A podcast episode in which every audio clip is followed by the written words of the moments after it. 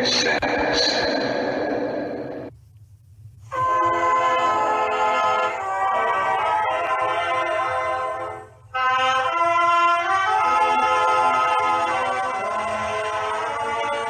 you're looking to make sense out of what's going on in the world today, then you've come to the right place.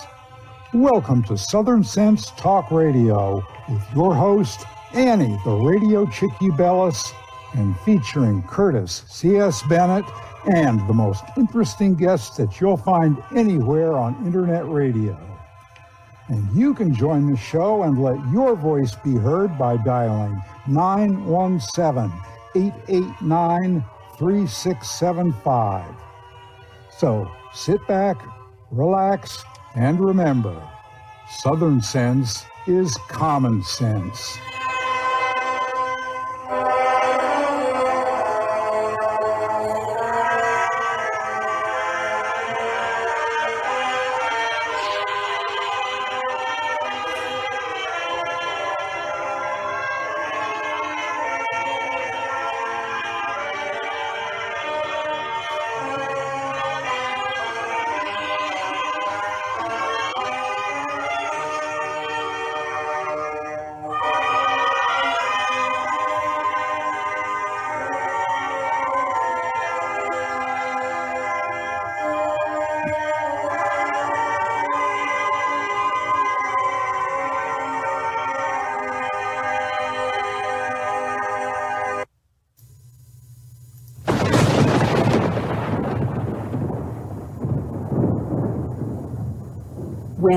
Emergency strikes, what's your first impulse? If your answer is run to the grocery store, you're likely to find chaos and plenty of empty shelves. So, how do you avoid this? Well, it's simple. You use today to make a plan, to prepare for things that may happen. It's a hurricane, earthquake, blizzard, or even social unrest, especially in today's political environment. The practical place to start is by storing up food in your home. And I use My Patriot Supply for my food storage. If you don't have an emergency food supply, it's time to do so.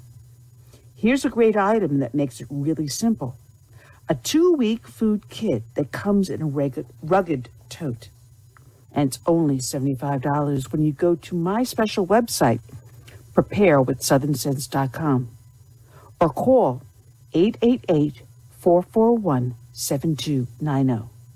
This food kit includes breakfast, lunch, and dinners that will last up to 25 years on your storage shelves.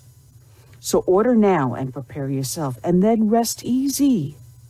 So it's very simple. Just call 888 441 7290 or go to preparewithsouthernsense.com. You know what? Let's make it even more simple than that. You're listening to my show, and it's called Southern Sense, and you know you put a dash in the middle, southern-sense.com, and click on the icon for My Patriot Food. Well, if you want to insist, you can still go to 888 441 7290 or go to my website, Southern Sense, put a dash in the middle, southern-sense.com. Be prepared.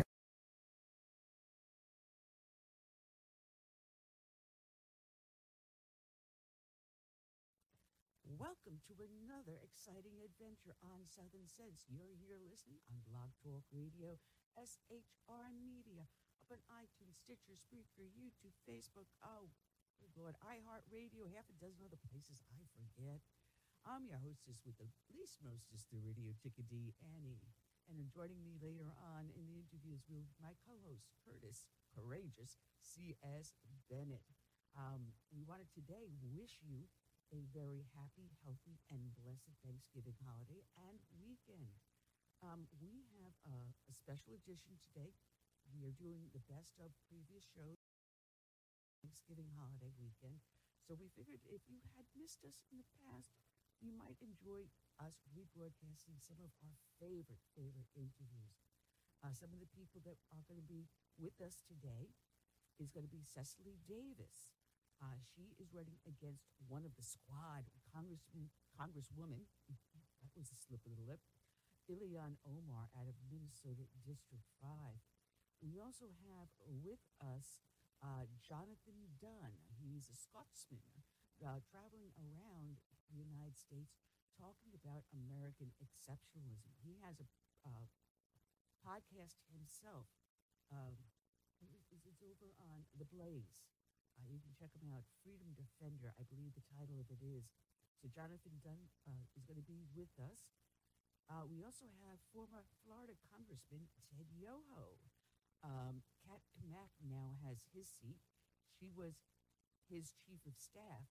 As a matter of fact, Kat Cammack would be coming on after the beginning of the year.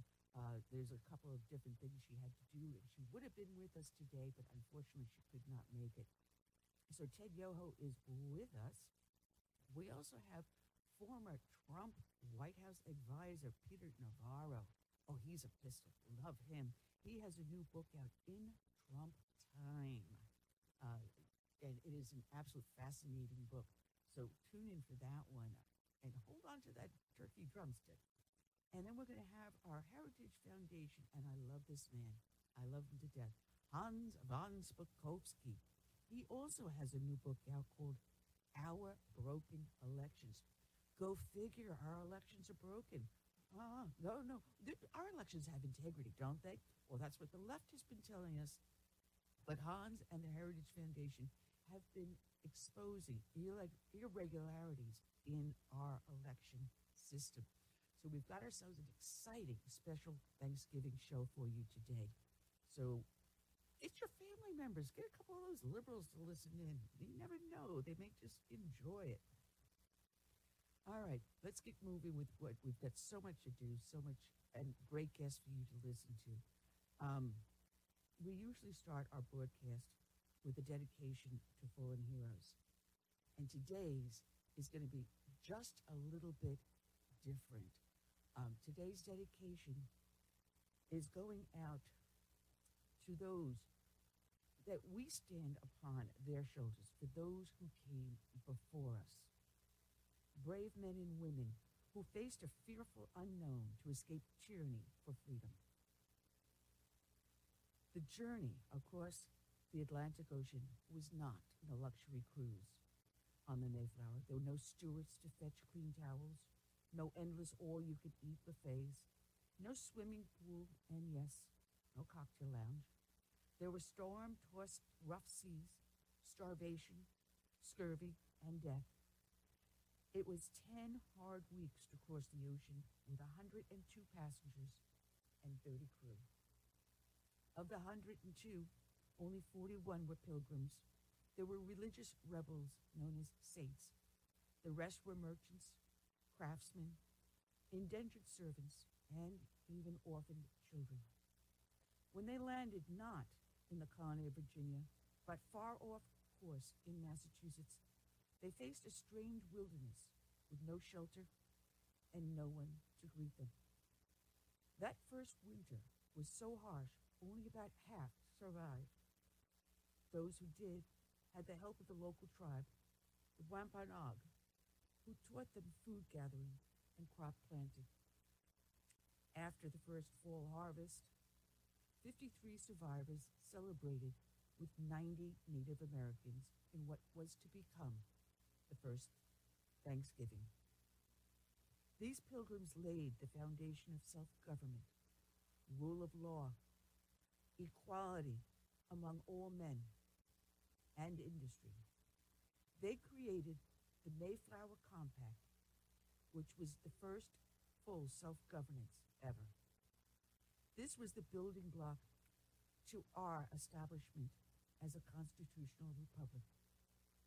Our founding fathers, who came from New England, brought this document in their hearts with them to create our Declaration of Independence and our Constitution. Their struggle for freedom and liberty gave birth to generations of Americans to come and unite these states, to tame this continent, to abolish slavery, to battle tyranny on foreign lands through Europe, Asia, and throughout the rest of the world. They strove for peace, and they strove to reach the stars. Upon their shoulders rests the creation of this most exceptional nation of the people, by the people, and for the people. One nation under God. So we dedicate this show to all who came before us, who fought and died, who were crippled, who gave their very last for these ideals, and for those who today continue to do so. We dedicate this show to all those who helped to uh, found this nation and 400 years ago celebrated the first Thanksgiving. We dedicate it also to all of the brave men and women who have served from the birth of this nation and through today and who will serve in our future. We also dedicate this show to all of the brave men and women that serve as first responders, be they law enforcement, firefighters, or emergency services. We dedicate to them this song by Todd Allen Herndon, My Name is America. May God bless each and every one.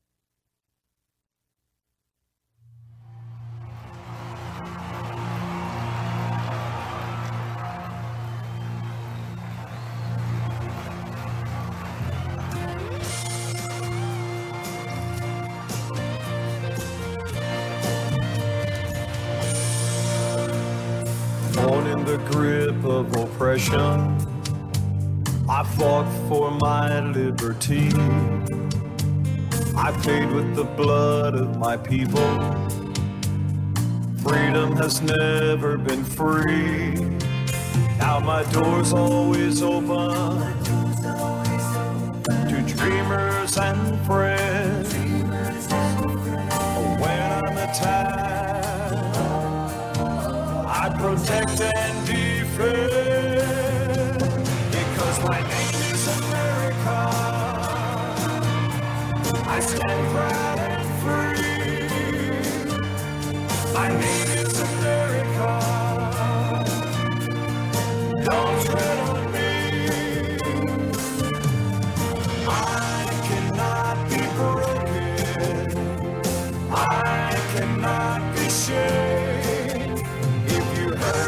I'll get stronger.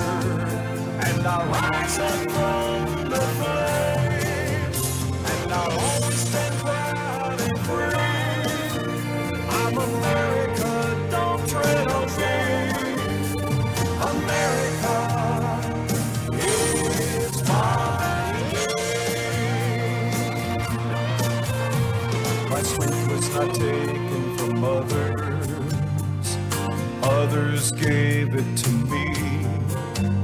They believe in the virtues I stand for, my respect for humanity.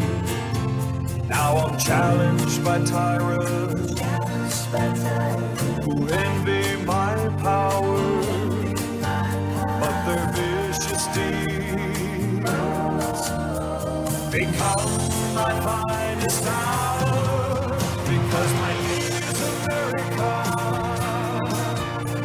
I stand proud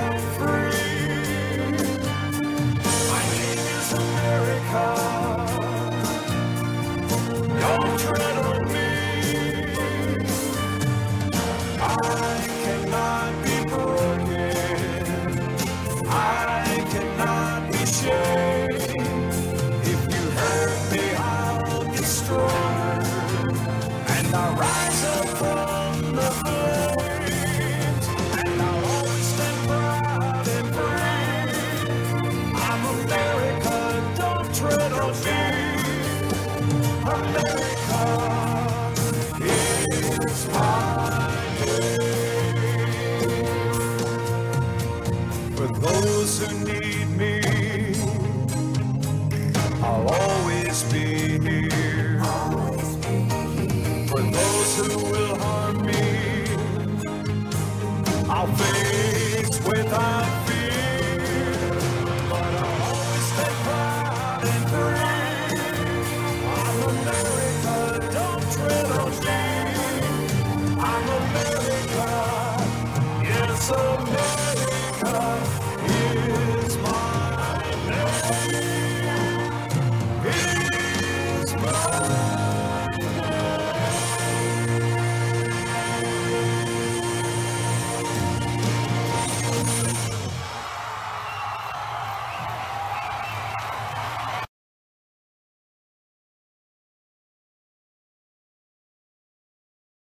candidate for Minnesota District 5 against squad member Ilhan Omar. Cicely Davis? It is. Thank you so much for having me. It is our pleasure, our pleasure. And I'm glad to see someone that has the chutzpah to run against a member of the squad. How dare you? What makes you think that you can defeat the great Ilhan Omar? well, you know what? The truth is, it's just about time. Um, I think that last Tuesday election, um, particularly in Virginia and New Jersey and across, um, I think that um, there's a real message in that um, moderates are realizing that um, the policies that are coming out of the left are just simply not working. Ilhan Omar is someone who incites, she divides, she spreads hate. The leadership here um, is subpar. And the people of this district, my district in particular, they deserve a champion, someone who actually will bring about policies and someone who actually cares about all the people of this district. And so I'm stepping up to hold her to account. Now, um, you have an interesting background, and we hear that you know kids that grow up in single-family parent households don't have a good chance of success, and yet my state senator Tim Scott is a good example. Um, we we see examples over and over again, and you also come from that sort of a background. But your mom made sure, and your grandmom, I believe, also made sure that you excelled, that you be, that you believed in yourself, that you're not a victim, are you? No, not at all. I was never taught victimhood. In fact, I was um, spoken against it. Um, you know, the thing is, is that we all have to live for something greater than ourselves. Um, and when you when you adopt that kind of ideology, ideology, um, and you wake up every day and you realize that um, we're relational. Um, and so it's about others. It's not just about me. This world is, doesn't just consist of Cicely Davis. There are others. And so we, because we are relational, um, we have to figure out ways that we can have real impact in the lives of other people to make this world a better place. And so I know that sounds dreamy and idyllic, and um, but it's it's very true. And so service, um, more than anything, um, really puts us in a position where we can have positive impact in the lives of others. And for those who are not interested in that, we have to work really hard to make sure that we do away with that that type of individual. You know, I, I, I got so I got so upset at the TV yesterday. I'm surprised I didn't throw my computer at it. But I, I'm listening to uh, national leaders, uh, members of our, uh, the commander of the armed forces. I, I, my mind is really because I'm that angry, apologizing for being a male white. And I, I look at my mom, and God bless her. She's a little old, uh, a little old, 89 year old Italian Roman Catholic grandma, my mom. And he said, "Mom, does God make mistakes?" And she's looking at me like I've got 15 different eyes. And I says, "No, He doesn't, does He? He chooses each and every one of us to be who we are, be born in this time and place to whom we're born. So we didn't ask. So how can you consider how I am born, how you are born?" To be considered Right. you're, you're, you know you see where i'm going with this it's it's I we- do. I do. content And of character does not matter anymore Yeah, and so what we're seeing is an erosion of morality. Um, you know what? And it's funny that you talked about that, but white patriarchy is absolutely under attack in this country. And the bottom line is that our forefathers did a fantastic job of, of, of forming an exceptional exceptional country. America is an exceptional nation, um, founded on absolutely exceptional principles by an exceptional God. That's just a simple fact of it. Um, and you know what? It was about character, and it still is. I truly believe still in the morality of the American people. That's what I'm fighting for. And so, what I'm up against is evil. I truly believe that if this is a spiritual issue, we're in a spiritual battle.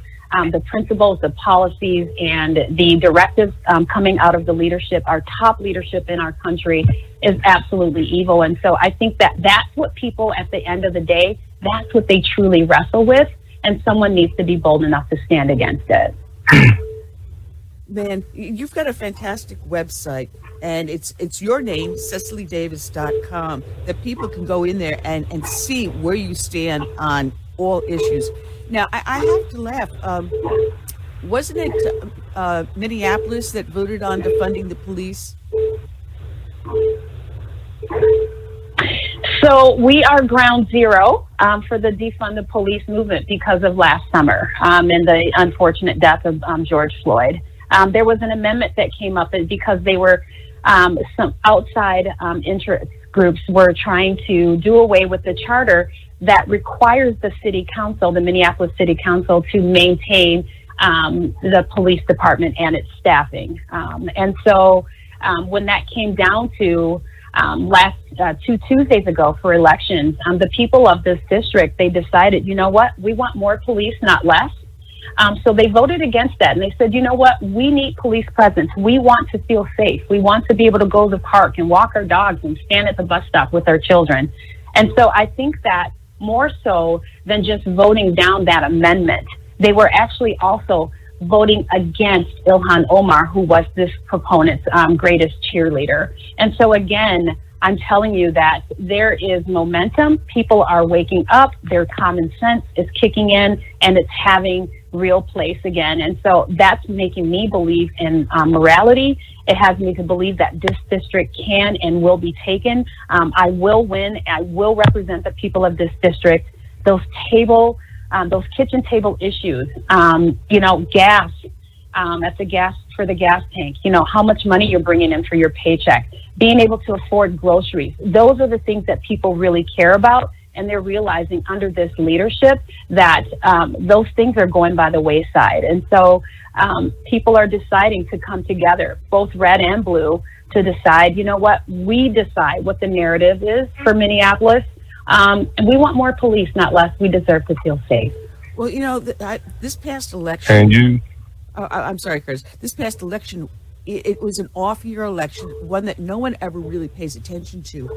However, we saw a record number of voter turnouts in places like Minneapolis. In, in my county, we normally would see in a year like this maybe 8 or 9%, but we had 14%. In some areas mm-hmm. within the county, up as high as 36% turning out to vote. I think that the sleeping giant has been awakened, and you are part of that sleeping giant that is just out there stomping butt. Go ahead, Curtis. Yeah. yeah. Yeah, I was just going to say that um, everywhere I go to speak, people are upset at what's going on in this country. They are tired of um, all the blame America first rhetoric. They're tired of our educational system. And they just can't wait till 2022 comes around to take the, the gloves off and go at it, you know. That's what I want to add. Absolutely. Yeah. The reality is that the for many of the progressives in their leadership, the police reform was serving as a Trojan horse for the radical transformation of America. So, what the people of Minneapolis did um, was that they said, you know what, if you put it on the ticket, if it looks like socialism, it's disapproved. If it's Marxism, it will be denied. If it's critical race theory, it's deserted. Race card declined, and Ilhan Omar, as a congressional representative of CD5, I say she's disqualified. Definitely. Well, you know, she you, must go your your website is, is really great. Like again, tell people to go to it, CicelyDavis.com. Uh, it's there's a link on the show page. So if you're looking at the description, just click on her name and you can go and you can even make a donation to her, even if it's five dollars to give her her campaign a boost. See, I, I, I try to help. Yeah. Uh, but um, you, you talk about education and critical race theory has been creeping into our school system. And they no longer call it critical race theory. They, they, they'll call it equity or they'll call it diversity. They're using all these other terms to try to slip it in. And, you know, how are we going to stop that? Because one way or another, they're going to try to do social engineering.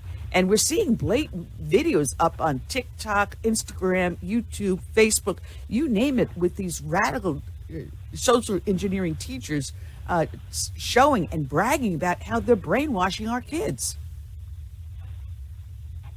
Yeah, so what we're going to have to do is what we're seeing across America, and that's people standing up. It's about getting educated. Um, so you drop some terms. We have to learn how they're um, bringing this in.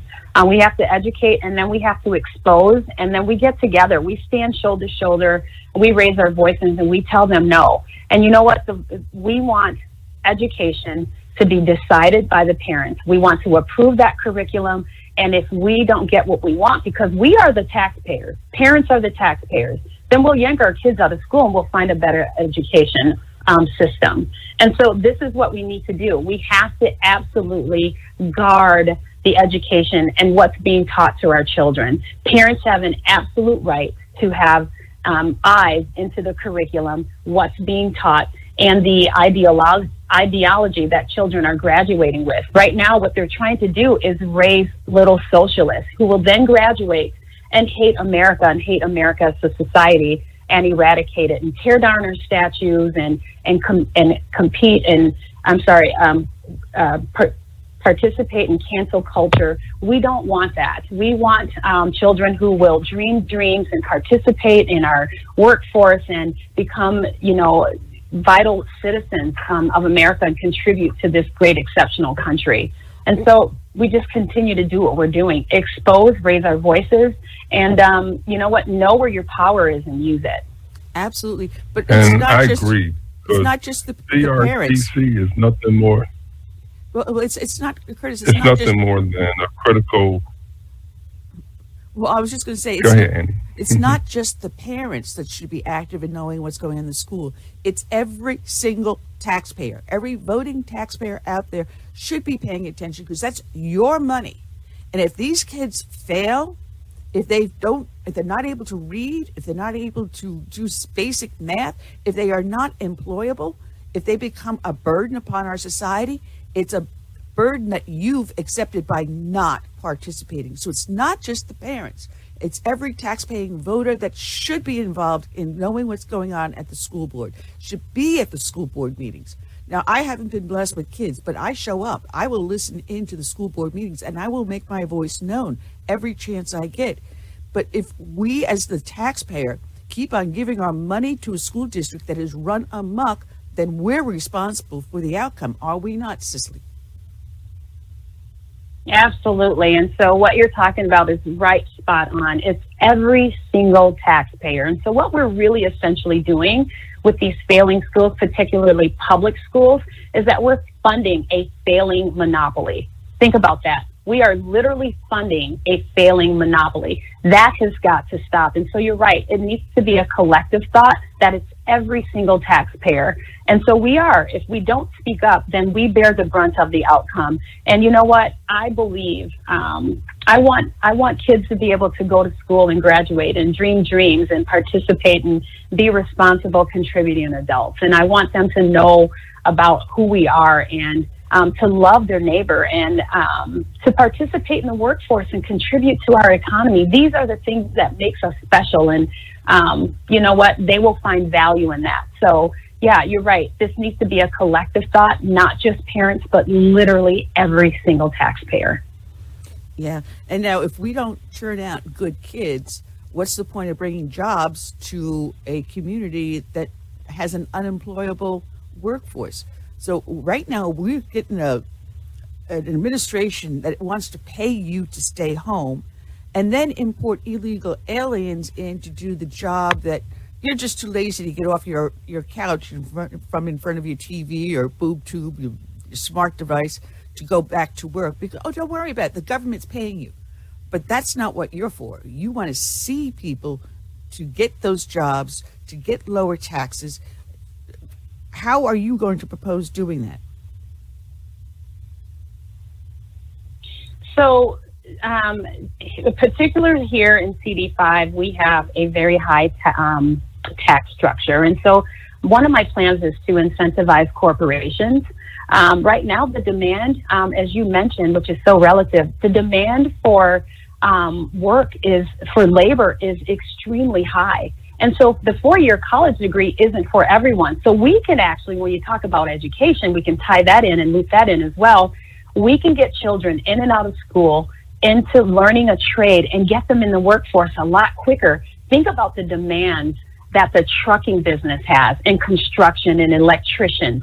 There are so many opportunities for labor. So if we can incentivize businesses to give internships, lower their property taxes so that they can take on um, younger workers, we can get our economy back. It's one of the policies that I am going to propose. And so, again, we know that getting people into the workforce pays into our economy. We're more happy, we're more robust, our value of our dollar goes up, um, and everyone else um, then benefits. So this is a part of um, one of my platforms of, of getting the economy back here in CD5 to um, become robust again.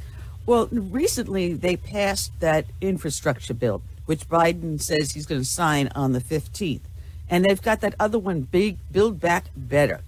Well, that looks like that may not even come through. Hopefully, and I'm praying it doesn't.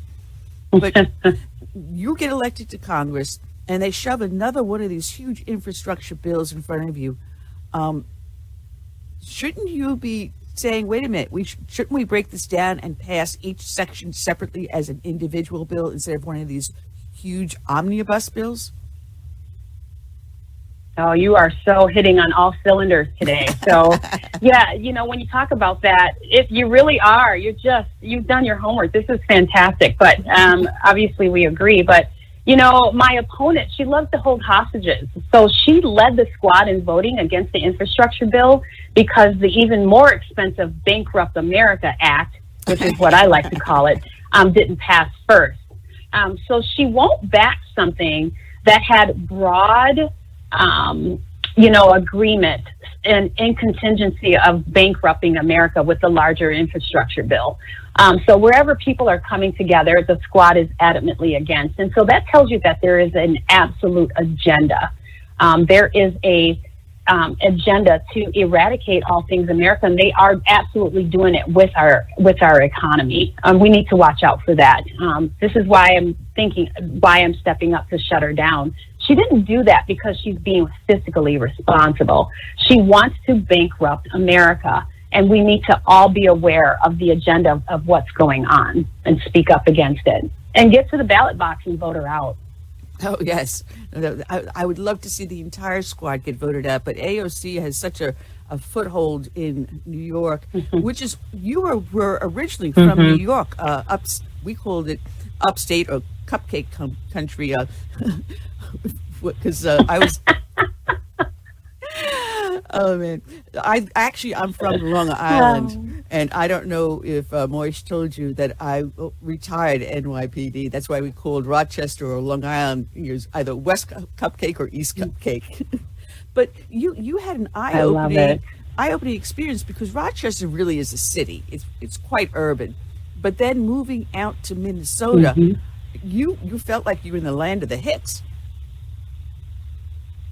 Absolutely. So you're right. And so one thing about Rochester was that my neighbors were mixed. I had Hungarian and Korean and um, Hispanic, Puerto Rican, and black and white, and so were my teachers, right? So my classrooms were mixed, my neighborhoods were mixed, and I moved to Minnesota and it was just all white. And so that in itself is fine. It's just that uh, when you grow up with such diversity, um, that's such a great change. And so um, eventually, of course, that has changed now. Um, but I, um, and, and, it was during my formative years. So, you know, I didn't want to leave my friends and things like that. But, um, you know, moving to Minnesota, what I was able to do was just realize that, um, you know, this is a land of dreams, right? It was clean and serene and people didn't lock their doors and I didn't have to worry about leaving my bike on the front stoop and it not being there when I got back out and things like that. So it opened up my world and made me think about possibilities,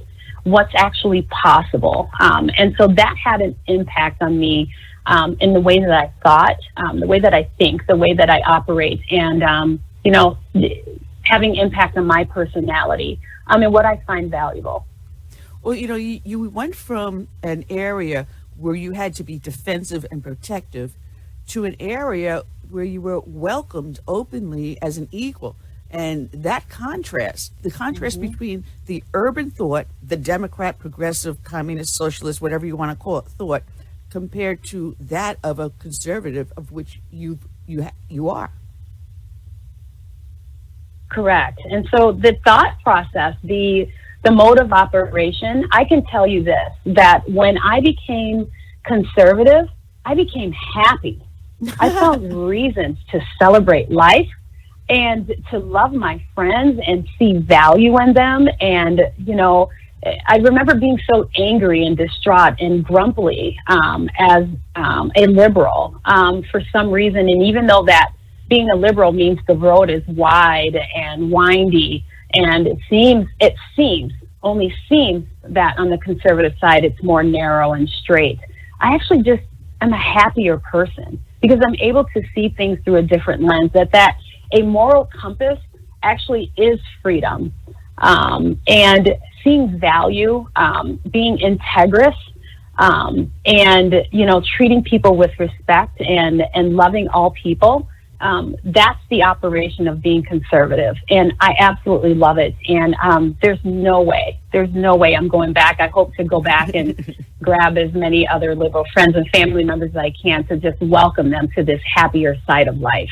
well, you know, statistically, they did a survey a number of years ago, and they said statistically, people that are leaning more conservative and more religious are happier people. They lead healthier and longer lives mm-hmm. than those that are liberal and angry.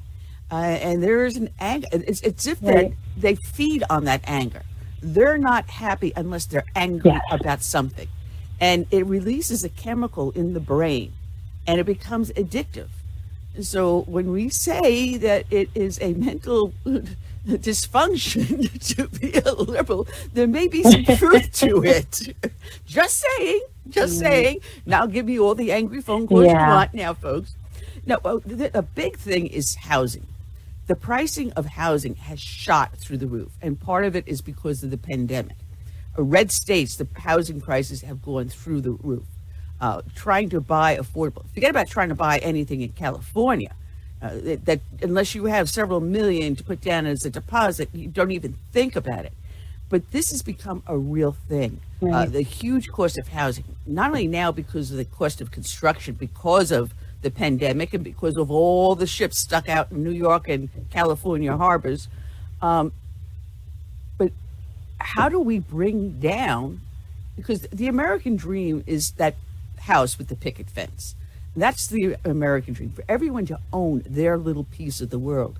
But for some reason, they seem to keep on trying to shovel us back into these urban centers, into subsidized housing, housing apartments, you know, government-run things. How do we bring the American dream back to the average American? Yeah. Well, first of all, we have to get the cities safe so people will want to move into them um, because we're seeing a mass exodus of urban areas um, for people who are saying, hey, um, you know what, the crime is too, it's way too much. Um, two, we got to get people back to work um, so that they can afford housing. Number three, we need to dis- we need to do away or disavow this um, agenda like you're talking about with this all this, uh, you know, massive housing where um, really it's all just about at the end of the day it's about dependency on government. Um, so we want they want to build all these um, urban housing or interrupt residential areas um, and um, move people in at rates that um, are not sustainable. We want people to be able to own their own home you know and the way to do that is we need to stimulate the economy get people back to work um, we need we need programs. We need some kind of programs Um, and I'm starting to sound liberal, but that's not what I mean. but what I'm saying is that we need to incentivize. there are policies where we can actually, um, you know, incentivize builders um, to build, but we need to make it to where they'll want to actually build. And right now, with you know the crime in the inner cities going on, um, you know what builders are not um, feeling incentivized to build, in, in especially in urban areas. So we need to figure out ways that we can help builders want to build to where people can afford housing. Now I'm in Minneapolis, so when you say housing in Minneapolis, you're talking about condominiums, but that's okay as long as they are able to um, own. We want to incentivize builders to do that so that homeowners want to be in these areas, um, and we can actually stimulate that economy by getting people back to work. Well, you know, you hit on several different things, and um, there's a, a thing that happens in urban areas called gentrification. But gentrification cannot happen. Yes. The rebuilding of a neighborhood cannot happen unless number one, you get crime under control. And number two, you set it up where opening businesses, especially small businesses, is incentivized. It, it, is, it becomes more friendly. You reduce the regulations, you reduce the taxes on the business owners that allow them to open up that little mom and pop coffee shop or bakery or whatever it is to hire locals. And, and you start raising the, the level the level of living, you make it more enjoyable and more crime free, mm-hmm. gentrification can come, and then come the builders who are going to take that rundown uh, townhouse or brickstone or whatever and renovate it to make it something that is pleasant to live in. those apartment buildings. But first and foremost must be the reduction of crime. Am I looking at this correct or am I looking at this wrong? No, you're absolutely correct. Again, no one wants to live in a crime ridden city. I mean, you cannot plan for a stray bullet. Okay? There's no way to plan for that. If you don't feel safe literally going out to the bus stop, if you don't feel safe standing at waiting for the rail, if you don't feel safe um, you know, walking to the park, there's no incentive for residents to remain or businesses to build. Okay. And you talked about small businesses. The number one bus- um, businesses that took a hit here in Minneapolis after the summer of 2020 were um, small owned businesses.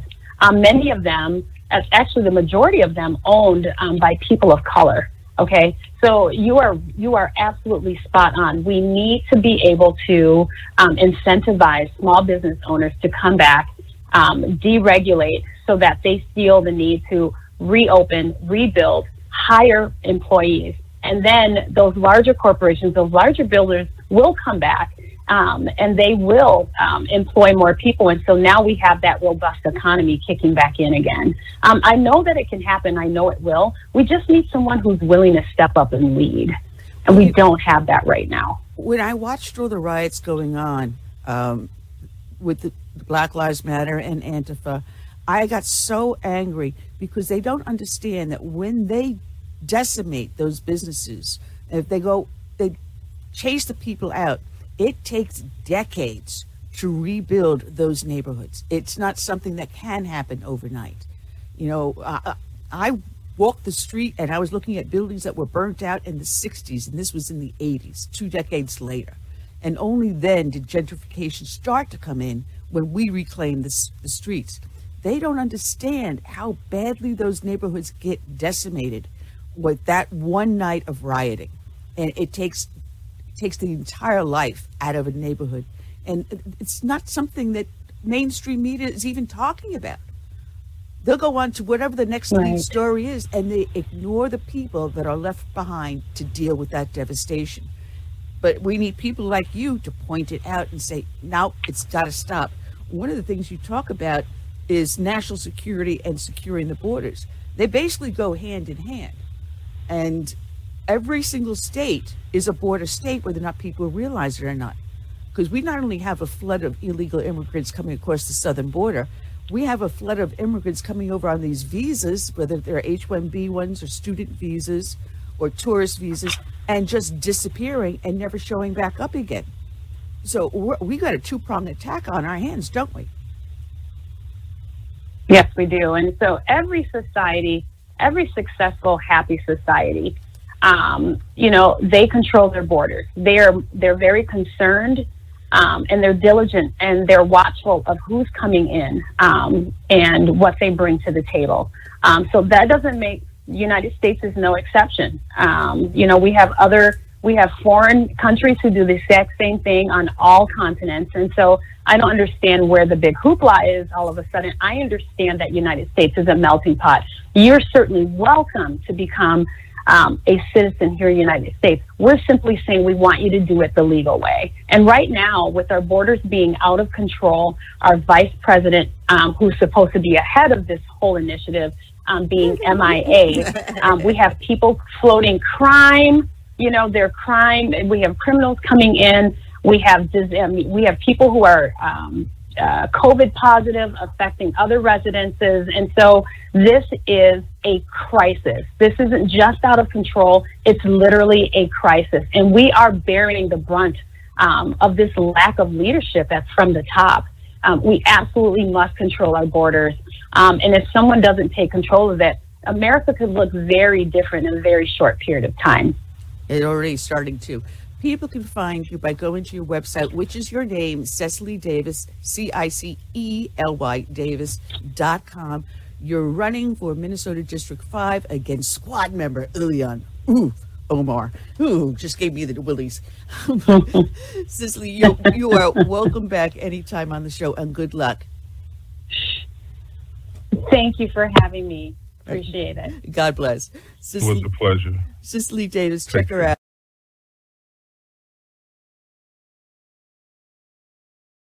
victim in on the line. First time on the show. He is an immigrant trying to become a legal citizen. And because he didn't come illegally over the Mexican border with the Haitians, he's not a citizen yet. So we've got to help him get his citizenship. Want to welcome onto the show the host of Freedom's Disciple, Jonathan Dunne. Good afternoon, John. How are you doing today? Good afternoon. Thank you so much for having me. Or as we say in Ireland, top of the morning, or top of the afternoon in this case. The top of the Guinness, you mean? Absolutely. Well, I'm the one Irish person that doesn't really drink, so I don't. I can't really say that one. So, um, but yes, thank you so much for having me on. Oh, it is our pleasure. I mean, I started writing notes all over last night, and I wrote half a dozen different things with Ted Yoho, and I only carried about three of them over. But oh my goodness, we have, oh, I have never seen border security in our nation at its lowest. And I mean, I thought it was bad when I was a New York City cop under Giuliani and you made an arrest and you were not allowed to call INS and tell them you believe you had an illegal alien. You, you, were, you were forbidden to do that. That I thought was bad. But when it comes to just not even stopping them at the border, and allowing them to have a temporary visa and let them disappear and never follow up, it blows my mind. The only thing I can think of is this is an actual invasion to destroy our, this nation. Yeah, the rhetoric around your country, like I agree the border is a massive issue, but also the hypocrisy of the laws is just unbelievable. So right now your border is open and anyone can come across, you know, no negative PCR test, no proof of vaccination, no nothing, no, you know, no papers, no nothing. But for me to, to come here as a, as a tourist and do a speaking tour, I had to go to Turkey for 15 days to isolate. I had to have a vaccination status to get into Turkey legally, or else I wouldn't have been allowed in. And then to get into America, I had to prove within 72 hours I had to take a COVID test and prove I was negative. And that's what had to happen to come into your country. And then I get me met at the border, or not at the border, at the airport, and I got to answer a load of questions from the TSA and uh, Homeland Security about what's the purpose of my trip, where am I staying, what am I doing, all these different things to make sure I'm doing things legally, which I always do. I'm always above board, but I had to go through all of that. But yet your borders wide on open. And immigration is an issue that really frustrates me in your country because no one wants to actually deal with the actual problem. No, because they're afraid if you do end up enforcing the actual laws, um, heaven forbid you'd be called a mm-hmm. racist. Mm-hmm because they're not white Caucasian. Yeah.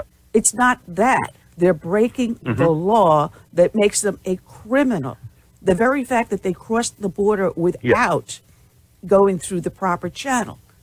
And that makes them a criminal. Yeah. Period.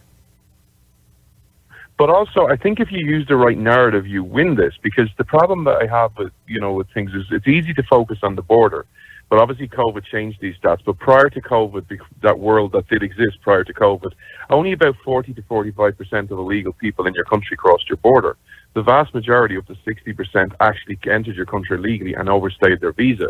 But the pro- and I used to always have frustrations with Republicans who just talk about the border. Like, yeah, the border is a big issue. You should build a wall, but you also need to understand that there's 60% of if you care about illegal immigration, there's actually 60% of illegal immigration that you can fix overnight because these people came into your country legally. They came by a tourist visa, they came by a work visa, and they overstayed, or they came by a college visa. You have a lot of paperwork, you have a lot of documentation.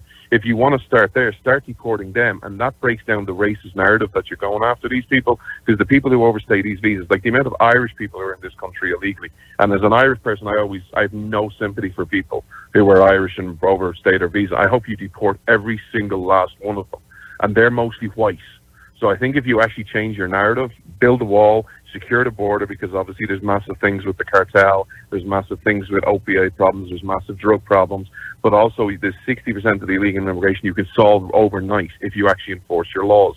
But no one ever seems to want to talk about that. And I think if you change that narrative, you actually, you know, take away the racist element and you take away every trick that the Democrats are playing say, hey, this is why, you know, they can't do it.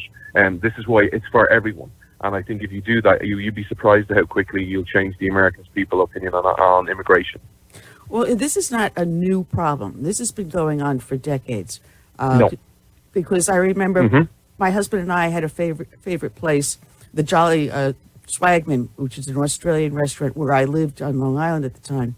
We loved going there because the food was fantastic, and the owners were from Australia. Legal immigrants became U.S. citizens. But they had this thing where whenever they needed workers, they brought in fellow Australians that came here illegally. So every once in a while, they had to go through a raid. I mean, this was going back yeah. in the 80s. And how much longer before this has been going on, yeah. Lord knows. So it's, it's something our government, it yeah. doesn't matter what administration, it's been ongoing and it has not been fixed. Ever since they changed the laws, which nope. I believe it was back in 74, where it used to be when you came here, you had a sponsor. You had to have a job lined up. You had to have a place yep. lined up. You could not be on the government dole for five years. And you had to yep. you had to do so many things before you even came here. And 74, yep. they rescinded that and it just opened the floodgates. And we've got to bring that back. Absolutely, but also you see that, that this is a very nuanced debate, and the, the problem is you have to talk about every aspect of it, and this is the problem that you don't actually get with politics when you have because everyone wants to make their political point and then stop talking. So the problem is your borders open, you know, and, and people want to come to your country. And I get immigrants. I'm one of those immigrants who thinks America is the highest aspiration of earthly terms of I want to be an American. But the thing is, you also need to understand the problem is very complex. One of the reasons you have people coming across the border is one is because you have, you know, it's open and people say, well, that's the easiest way to get in. The second reason is, is because to do things legally, I had a job with Glenn Beck. I had in 2017 he offered me a job and he was going to hire I was going to work for him privately and I was going to be a researcher for him. It's very hard to do things the right way. I didn't meet the visa requirements. The reason I failed the visa requirements and we didn't even apply because it would have been a waste of ten thousand dollars of Glenn Beck's money because we would never have got it. Was firstly I didn't have a college degree. I have an advanced diploma which is just under that, but that doesn't count for anything. But the second reason was a bigger problem was when the lawyers met me, and we met with two different lawyers because we didn't like the first lawyer's answer and we wanted a second opinion, but they both said the same thing, was show me your work experience, show me you can be a researcher for Glenn on the Constitution. So this is not a problem. I've done speaking tours. I've done shows on the Blaze. I was, I was with the Blaze three years. I've written for countless publications. I showed them. I gave them all these links to here's the proof I can do this job. And they said that's great. That's a lot of proof. How much money have you been paid? Show me your pay slips. And I went, I've never been paid. I do this all as a volunteer. In the eyes of the federal government, that doesn't count for anything. That's not work experience. You can't apply.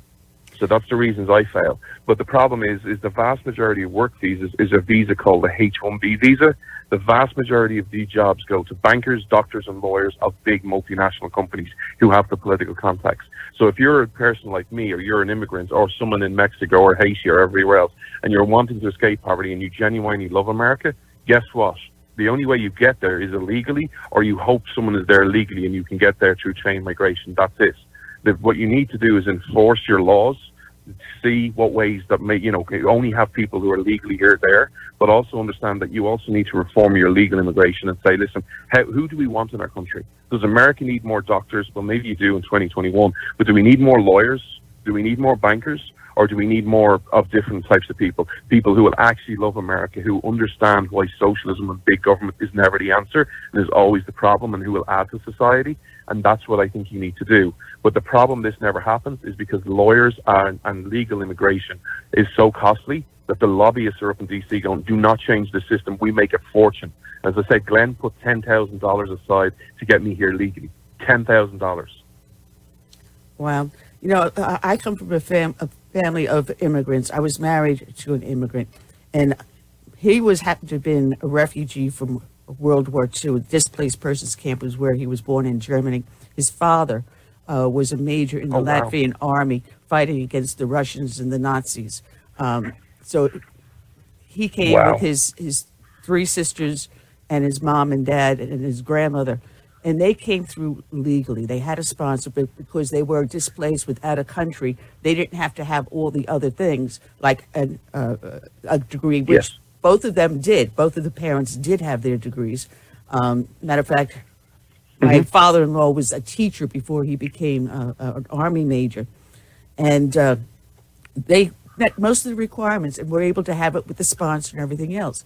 So I look at what they went through. Um, my three of my grandparents were immigrants. Um, one of them came over as an infant. His father came over, dropped him in an orphanage, and disappeared. Uh, the other grandfather came over right. as a young man, you know, looking for a to become an American, make his fortune. My his wife, my grandmother, came here as a tourist, and when World War One broke out, she got stuck here with her sisters. So each one came through legally and then became American citizens. So I've lived this. So I, have seen it. Yes. They became all American citizens, and you did not speak German or Italian. One side was German, the other side Italian. You did not. That's not the language you speak. This is America. Yes. We are American. You speak English only. So I never learned Italian. Yes. And you know, okay. I I've lived through this and watched them struggle. And when I hear someone like you that is having a hard time, and I look at this porous border, it just makes my blood boil.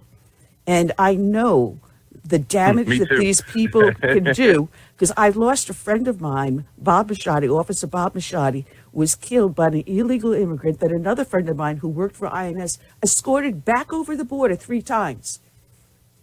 He came back over yep. a fourth time and then murdered this police officer on duty who happened to have been a friend of mine. And I'll never forget yep. Bob Machadi. So, yeah, I know the damage Absolutely. can do. But even Absolutely, but I think if you like, I honestly think if if you can get the politics out of this and get both parties out of it, and you actually the American people start sharing a narrative about immigration, I think you actually can win it because it's such a powerful argument. Like you know, just take you know, give me give you some stories. You know, if you want to use mine, do the idea that you have an open border and at the same time John has to go to Turkey for 15 days and it costs him two and a half thousand dollars. How is that just unfair? Or then if you want to talk to someone who's a bit more radical kind of go, who wouldn't have a problem with that, just go, well, that's just the way the system works. Well, just look at the actual journey you're asking these people to go illegally. You know, I hear about the, the left always say this. If it could just save one child, this policy would be worth it. Do you know how many people die making that journey? Because it's not a fun journey, especially if you do it at the wrong time of year where it's extremely hot and you're in the middle of a desert and you've got rattlesnakes and you've got, you can have heat stroke you can die of starvation. You can die of thirsty because if you run out of water, it's not a safe journey. That's just the, the, the geographics of it. Then you add that you're putting these people in the hands of a cartel to make these different crossings because there's different sort of um, waterways that they have to cross or there's different sections that they have to go with a coyote. Do you think that's responsible? Even if you want to forget the adults, do you think it's safe sending a kid into the hands of a cartel saying, hey, come to America, go to the cartel? If you share this narrative, you win or share the stories about all the legal immigrants. And this is what I always encourage people behind the scenes who have, you know, shared some stories like you, because I'm blessed to meet many people at Speak, and I'm kind of go, you need to start speaking out and say, look, all the things you had to do to get here legally. And here's the thing, you did it because you love America, and look at how much you've achieved because you came here legally and you got the American dream to pursue your happiness, and you became very successful. Now, why is it fair that you had to do all of that work, all of that time, all of that expense, all of that stress, and at the same time people can just cross. How is that compassionate? If you share those those three simple narratives, you win. Or even if you have to say you talk about the legal immigration, the system, where they go, who's getting rich from this system? Lawyers. Even the left hate the lawyers. I think if you share the correct narrative, you'll be surprised at how much you can change your immigration system and really quickly because the people will demand you change it. Because deep down, even despite all the politics and the you know the, the, the narrative of left versus right and Democrats versus Republicans, the average American is still very good, very decent, and will want to do the right thing. It's just they're not being given that option, or they're not being given that narrative, or they're not being given that choice. And I think if you give them the choice, you will be shocked at how many respond favorably to you. Well, not only that, the enslavement that happens when these people do cross over illegally because they have to pay these coyotes they have to pay the cartels they wear these little armbands different colors meaning whether or not they paid or they owed or they have to work it off and they're being forced to bring yep. across drugs illegal weapons uh, mm-hmm. end up joining gangs like ms-13 because these people come over and they have they they're sworn that this is the debt they have to pay yep. or into human trafficking young babies as well yep. as women and young mm-hmm. boys being sold into human trafficking, told to work, and you're out there on the street and you've got to take 20, 30 different Johns a, a day? Oh, come on. Yeah. Know, and, and these yeah, no, that's, poor that's babies. an issue that's very close to my heart. That, that, yeah, absolutely. There's more kids in sex slavery today than there was in the whole slave trade combined and no one wants to talk about it, but everyone wants to re-talk about slavery. We should talk about slavery. We should learn the lessons and make sure it never happens again in America, but also it's happening around the world. But we also must take the examples of that there's more kids in sex slavery, not just slavery, sex slavery. And we need to rise up and say never, never again meant something. The world at World War II said never, ever again. Well, why are we doing it again? We're literally watching it happening, and all I hear in so many circles is crickets, silence, and ignorance is no longer an excuse. The evidence is clear. There's more kids in sex slavery. As you said, there are people out there who are, you know, having to perform 20 sex acts a night. They don't get paid for it. They're forced to do it. They have to do porn. They have to, you know, reveal their bodies. They have to do horrific things. And these are kids. And, and, and you know, just to be real blunt, because I know this topic, because it's, it's one that really annoys me, and I try and help out behind the scenes. When I say kids, I'm talking about as young as a four-year-old boy, before uh, asking, been told to perform a sex act or having a sex act performed on them. Imagine looking at a four year old boy, imagine looking at your four year old son or your four year old daughter or your four year old grandbaby saying, you have, imagine them having to perform a sex act or have one performed on them. That's what's happening in the world right now. And all I hear in so many circles is, oh, didn't know that. What are you going to do about it? Uh, I'll go back to my cushy life. I, it's not it's not popular to talk about it. We need to start telling people these narratives and telling the truth and start waking people up. No, plus the cartel has a massive army on the border to prevent our border mm-hmm. patrol from doing their job. They're sending hit squads across the border yeah. into American homes and murdering Americans in their homes. This is costing lives. Yep. Not only just the enslavement of mm-hmm. these people coming over, and if they're not good enough for the sex trade, then they're sold into servitude where they work in either sweatshops yep. or some rich person now has a new cook in their kitchen that they don't have to pay. So you just give them a little bed in the yep. back shack. It doesn't, you don't, they don't treat them like human yep. beings. It's cheap labor, very cheap labor. And why mm-hmm. do you think these big uh-huh. corporations uh-huh. don't want for us to get our people, Americans, back to work? Because now they've got cheap labor coming over the border to work in the factories. No, no, you're you mm-hmm. verify. Don't but worry think, about that. Know, but I think you know, and this is what I always boil it down to. If you look at just the arguments we've just discussed, the narrative of all these points, I I think if you share these narratives, again, outside of politics, it's up to your people to share them. I think if your people share them, I don't, you know, obviously there'll always be fringes on on either side who won't think, who won't care, won't anything. But the the vast majority of Americans are still good, decent people. I think if you start sharing these narratives, I think the average American, regardless of how they vote with party affiliation they have beside their name or how they voted, I think will be shocked at this and kind of go, "That's not right. We need to do something." yeah. yeah. you do you, but you can do something. And then I, that's what I believe. But the problem is, how many times do you hear these stories? How many times, you know, do you, do you hear people talk about these things? How many people do you share an honest narrative where there's no anger in what we're saying, there's no malice in what we're saying. We're just saying, hey, these are the things that are going on. This is why we need to act, and this is why we need to stop it. And hey, this is not fair to to people like me, to people who want to do the right thing, to the immigrants who are trying to come here illegally. It's not fair on them either um, you know, to put them in that situation to make that journey or to be held at a cartel or to be put in sex slavery. Most people will know that and kind of go, that's wrong. If you share these narratives, you win. Yeah. And then for everybody that comes over, an NGO is getting tax, our tax dollars to find them and help them resettle. But we're resettling them where the cartel wants them. So we are actually giving the cartel a hand by helping to resettle them wherever the cartel wants them to go. And then we pay these NGOs to be yep. traffickers of slaves. Yep. Mm-hmm. And, and, the NGOs yep. It's a great be, tax system. Your taxpayers' works are great money. And the groups that do it could be the Lutheran Church, the Catholic bishops. It's the churches as well as private nonprofit organizations. I mean, um, what's her name? Anne something or other has a great she had a website up for the UN resettlement. But what she started with the NGOs, it just dovetails into this disaster that's happening at the border. And once they come in, they disappear. Yep. They disappear. Yep. And then we are the bad guys. But again, yep. We become the bad guys. Keep going. You're the bad guys. we are the bad guys. We're the racist. Yeah. We're the ones also, that don't care. Yeah. Mm-hmm. But again, your narrative exactly hasn't been, I say, like, you know, just think of the arguments. I don't know how long we've been speaking 15, 20 minutes, and we've shared different narratives. You know, the, the narrative from, from America and all sides hasn't been good on, the, on immigration.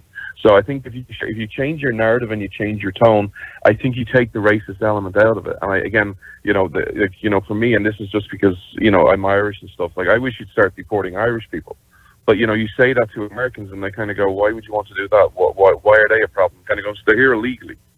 You know, so I think if you start if you actually start talking about deporting Irish people, English people, European people who are here illegally, you know, that sort of breaks down the narrative of well, it's clearly not a racist thing for you're deporting everyone who's here illegally.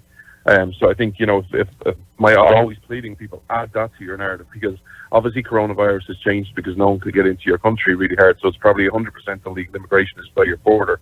But prior to coronavirus, the majority of it was visa overstays, and that's majority white people. If you start deporting them, well, who's going to say you're racist then? They'll try and say it, but then you can just put out the figures and kind of go, yeah, guess what? We deported more white people than Hispanic people. Why? Because they're Irish and they're English and they're European and they're Australian and they're here illegally. And we don't care. We're, we're the side of legal immigration. We don't care about your race. You might care about the race, but we don't. We only care about whether you're legal or illegal. If you follow the system, welcome. You're entitled. You come to America, embrace America, pursue your American dream. If you come here illegally, sorry, you know you you're going to be deported regardless of where you come from. But you'd be shocked at the answers. You, you, know, the one thing I will say this, and this is unpopular, and I apologize if this offends you or the audience who is listening. The the sad thing about it is when I say this to people, they kind of go, well, you know, they say we shouldn't deport the Irish people who are here illegally. Why? Well, they add so much. Irish people have added so much to society. I'm sorry, I'm Irish. I don't care how much they've added to your society. They're here illegally.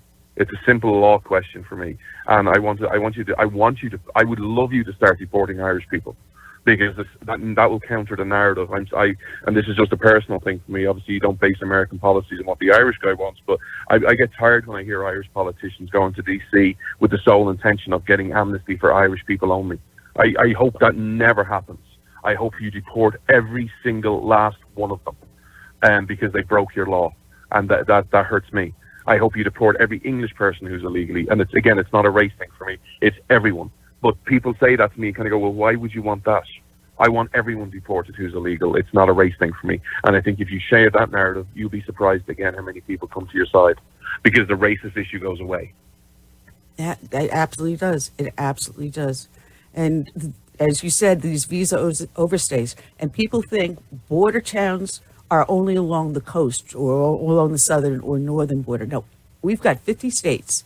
Every single state is a mm-hmm. border state. If you can fly in here with a visa yep. and then disappear into the fabric of America and stay beyond your visa, you're an yep. illegal alien.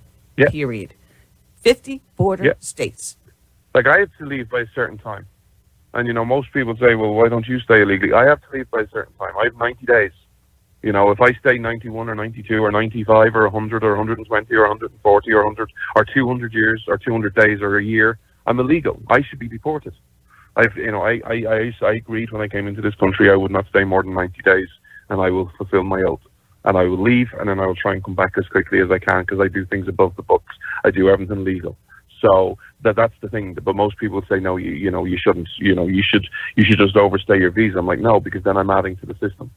I'm adding to the problem. You you do things the right way. You make things better and you make things legal for everyone, or for you know ever how America decides to say this is what who this is who we want as legal immigrants, and that's up for the American people to decide, not for me to say. But you know then you decide and then you enforce those laws. And if they need to be amended, you amend them. You need to reduce it, you need to increase it, you need to change the criteria. Do it. But you you always should always have a system of your country of laws and follow them and follow them and it doesn't know any age race boundary sexuality, creed, nothing. It's you have a criteria. This is the criteria to get in. You meet it, you get in. You don't, sorry. But we have the elitist. The elitists say, "Well, we know better than you. The law is for thee and not for me. Yep. So I get to choose what to mm-hmm. uphold and what not. And you don't have a choice. If we say you must be vaccinated yep. or you don't work, then that is what it is. It doesn't matter if it, it's not a law. It's just uh, something that mm-hmm. Biden said. There's no executive order, but yet no, no, no, he's declaring, he's declaring that oh, if you don't yep. get vaccinated, you don't have a job. Well, who are you to decide how, where, and how I live? That's not the American way. Yep. And we have allowed our country to devolve so nope. far, so far, and it's okay. You know, as many illegal aliens, we can let them in, let them in, let them in, but if you were to travel on a plane, you got to show your vaccination passport. You got to fill out a form yep. when you try to come back in. You're an American citizen. It doesn't matter if you have proof that you're an American citizen. You got to fill out all these forms before you get mm-hmm. off the plane, and then you have to go through customs yep. and declare whatever you bring yep. back. But you can come across even if the kid's not yours, you can bring some kid over the border just to get yourself over the border, and the customs uh, the border patrol won't bother you. You can come freely. You can allow the cartels, and we'll help you. We'll bus you any city you want to go. And don't worry about being vaccinated. Don't worry if you've got leprosy, tuberculosis, rubella. Yep. It doesn't matter. Mm-hmm. We'll take you in. Oh, but by the way, yep. the, the hospitals no longer are having their, their ERs and ICUs open because they're firing the staff for not getting the vaccination. So medical care, uh, yeah. you may or may not get some, but we'll try. We'll, we'll, we'll see what we can do. Brilliant. Yeah, but that issue is a slightly different issue for me. Uh, obviously, it's interlinked, but it's more frustrating. And the saddest thing I've been, I've been here since September 7, I think was the date I arrived. Um, and I've been here over a month, and this is the second month of my tour. And I've been to many different states, including your wonderful state, speaking for a week. And the saddest thing that happened just on that mandate was, it, and this has been a sad thing for overall, but the lack of fight. You know, the beauty of America is you have a political power system that fights this structure. If you understand your constitution, the president has no power. There's literally nothing a president can do in the Oval Office without Congress. Um, but the narrative is they're the most powerful person in the world, and this is a narrative that's been sown for the longest period of time. But the saddest thing about that mandate is the answer isn't, you know, I've heard people, you know, what's the answer to this? Well, this is why we need a new president in 2024. That'd be nice, but it's not what the founders wanted. Well, this is why we need the Republicans to have the House and the Senate in 2022. I, I say that would be nice, but is it how nice would it be considering 11 Republicans sold the American people out last week to extend the debt ceiling? So Republicans aren't all the, the, the full solution. But that would be nice, but it's not the solution. The solution is your states. The, fair, the power your founders gave you, the solution to every problem your founders gave you belongs in the states. And the saddest thing I've seen since that mandate, uh, that mandate is out a month, is the lack of fight from the states. The states should stand up. And I'm currently in the great state of Texas. that every governor, every mayor in the country, every state rep, every state senate, they should be passing resolutions. They should be passing special sessions. This should be happening in Texas, Florida, South Carolina, Tennessee, Mississippi, all these Republican red conservative states and saying, you know what, Mr. President, when it comes to our state, it's dead on arrival because we don't recognize your authority. The Constitution says you as a body have no power and that the power belongs to the states. And the states seem to be just accepting this or very casually doing anything. I know, I know they can't file lawsuits because there's no regulation, but I don't see any states actively passing many laws to say there is no mandate in our state. There is no mandate that says you must put a vaccine into your body. And it's so sad to see it, and it's so sad to see how the states have just become so spineless and so weak. But we need to inspire the states to rise up and say, not on our watch. And if people don't, if people like that answer and your state isn't doing it, you need to start voting for people who will stand up and say, whether it's a Republican House or a Republican Senate or a Republican President or a Democratic version of it, when it comes to the power in the Constitution, there's very limited powers DC can do. The power belongs to the state and it belongs to the people. And if you want to solve your problems, that's how you do it. That is the first and best and only solution you have. Well, you know, DeSantis has been doing a lot. I know my governor, McMaster's, has been doing a lot. Whether or not he's got through on the vaccine mandate, I do believe he said that he was not going to have a vaccine mandate. Uh, so I don't know of anyone yeah. that's lost their job because they were not vaccine vaccinated. I don't know of anyone, honestly. Yeah, not yet. Not yet. Not here in South Carolina. But the only state right now is Montana. The only state is, and it's even in federal regulation. I saw this, um, where they said you must have a vaccine unless you're Montana. That's the only state that they have has actually done it, and that's uh, it's even the federal government that said they can't, that you can't be fired for doing it. But like it's been a month. They, I hope people are doing stuff behind the scenes. I really do because I'm I'm traveling. I don't get to hear as much news as I'd like, and I don't get to follow each individual state. But you know, as traveling through the states, I see a lot of I've heard so many horror stories, especially by Republicans in Republican conservative states, of playing the game and of not doing the right thing and not standing for the people and not standing for the Constitution. It really troubles me. You know, the, the amount of stories I've heard in the last month of Republicans doing bad things, of raising taxes, of violating the Constitution. It makes me want to. I'm always banging my head off a brick wall. I'm kind of like, am I in well, New York or am I in Texas or am I well, in South Carolina? John, John, um, I want to let people know that they can find you at freedomsdisciple.com. Uh, you have the podcast on the Blaze. Yeah. Uh, for that one, and I, you, yeah. I do have you scheduled to be here in South Carolina on Monday, correct? On Monday. Okay. Yes, so, ma'am. Monday evening. Can't wait. I'm looking forward to it. Well, I'm looking forward to meeting you. So I'll see you soon, and I'll see you at the end of the weekend. And good night, and God bless. God bless you. Take care.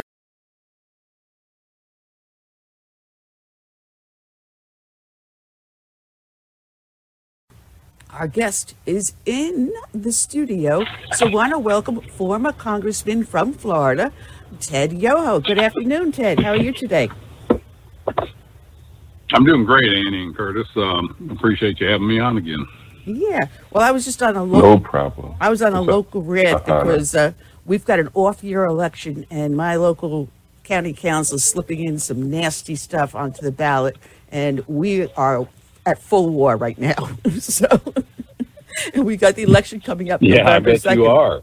Oh man, I mean, let me put it this way: I have been on such a tear for the last month that you know, um, back in August, my members of the Tea Party had asked me, would we censure Lindsey Graham because he vo- voted for that infrastructure bill, and that boondoggle with so much pork in it? It's unbelievable, and he helped pass that.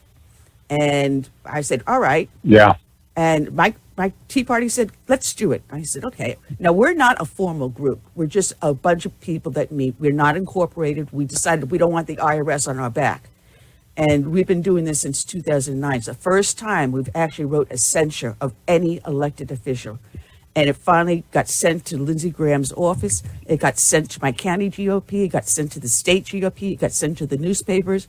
And yesterday morning, I go into the liquor store for my little sneaky peek, and there was the newsstand right next to the front door. I look over, and I see I am on the front page. so, are you? Congratulations! I, am laughing. You're a, a, public enemy number one now, huh? oh, I've been that for a while. Yeah, Um, you just heighten that, huh? oh man, I just, I just. Well, you know, you said something there that's kind of neat. You're not incorporated, and if you go back to when the Tea Party um, movement happened, it was an unorganized, organic movement of the frustrations that people had in this country, and I can only imagine prior to the Revolutionary War, there was that sentiment and that feeling, but they did it without an internet, without news, well, with kind of um, media that we have today.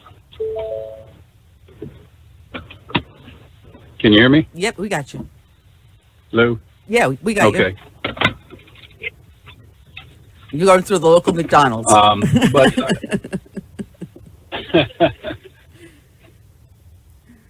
But you know, they they had the, the town crier. They had the people that wrote the, their newspapers.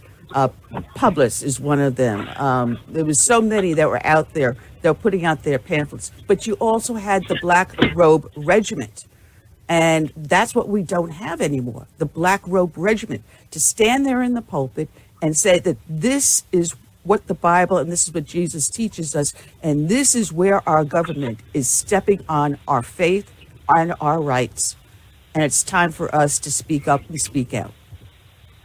We're missing that. It really is, and we are coming to that point, and I think it's going to come rapidly.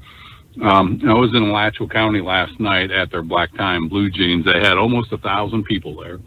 Candace Owens was their speaker, and she just knocked it out of the park with her delivery, her message, and her story. And um, you know, uh, she makes no bones about this, and I feel the same way. This is a war that we are in. I mean, it has started.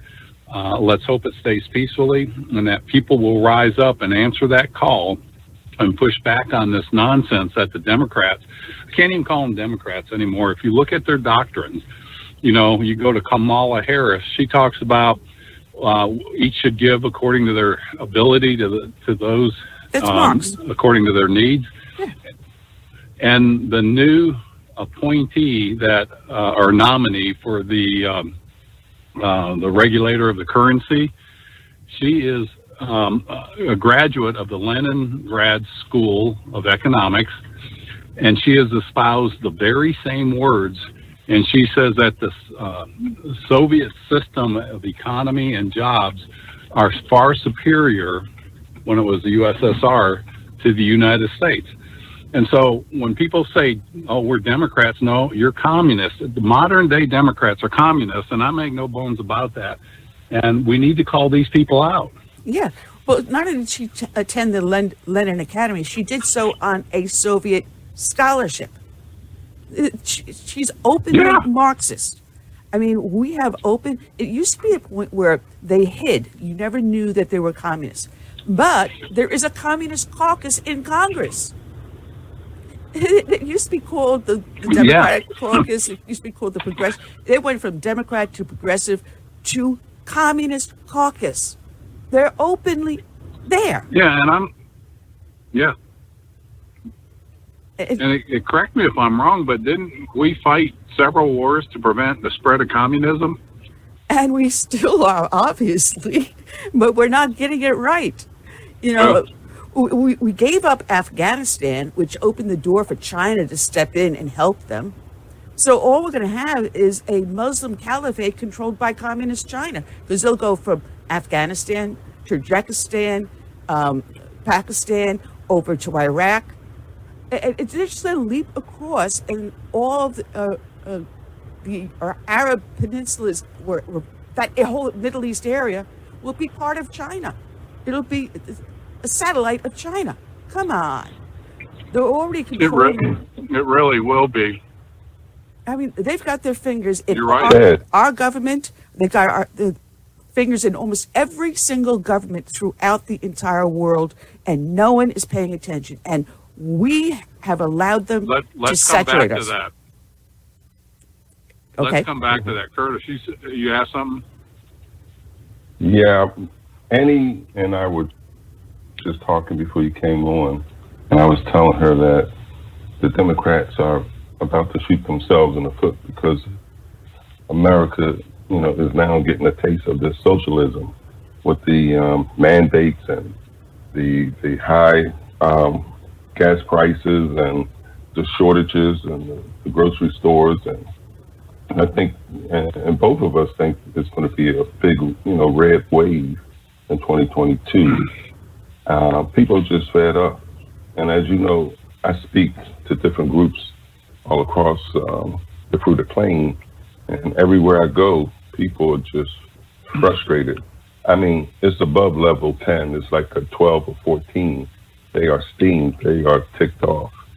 So, actually, I'm hoping that the Democrats keep this up because they're going to be the downfall, their own downfall. That's what I want to say. Curtis, I want to. Did we just lose Ted? I think we just lost Ted. of those groups that you're speaking to. Well, we can you not hear me? No, we didn't. Hello? We, we lost you for a second. Go ahead. Uh, say it again. Well, I'm talking. Okay, Curtis. The demographics of I'm the groups that you speak to describe them. Oh, they're all conservatives um, for the most part. They are business people. They are people who rely on um, other businesses to stay in business. You know, I mean, you know, when you have to have people that bring, say, like you run a restaurant, well, you need to have paper cups and plates and and meats and things like that to come in. And if you're not getting that, it's hard to um, keep your business open. And right. what about the age? You have restaurants. What about the age oh, that's represented? Age, well, the gender and the race. I would say um, the circles I travel basically are Caucasians and some Latinos and, and a handful, and I mean a handful of blacks. But there, there are people that's over 50, and most of them are um, business people, some are retirees. They are people who were part of the Tea Party, Republican clubs, um, Republican right. executive committees, and and then there's some um, independents and even Democrats that I know that are upset. You know, I mean, you they have are, this guy. You have this guy in office group. who has to be reminded every day that he's president. You know, and then he responds, sure. um, "I am. What what country?" so well, when you look at the voting block, I think it's seventy to eighty percent of the millennials voted for Joe Biden. Mm-hmm. Now, that's right. Keep in mind what our educational system has done over the last 40 years. It has dumbed down America. We're issuing more degrees, but we're getting dumber in math, reading, and science the things that are important for a country to move forward with innovation and things like that. And that is one of the designs of Marxist doctrine is they want to take education and put it in the hands of the government. They don't they want to break down the family. And Curtis, you and I have talked about the African American family and we're seeing extending into the white families with the amount of people being born out of wedlock. I think it's 75% of the African Americans are born out of wedlock. Um, the whites are um, going up in that scale. And so it is by design that this is happening. And if you dumb down your populace, your voting bloc, the government can do pretty much what they want to. And then you think of 9 11, and I've talked to groups of this. Um, I'll talk to a young group, and I'll say, How many people ever flew on an airplane prior to 9 11, 2001?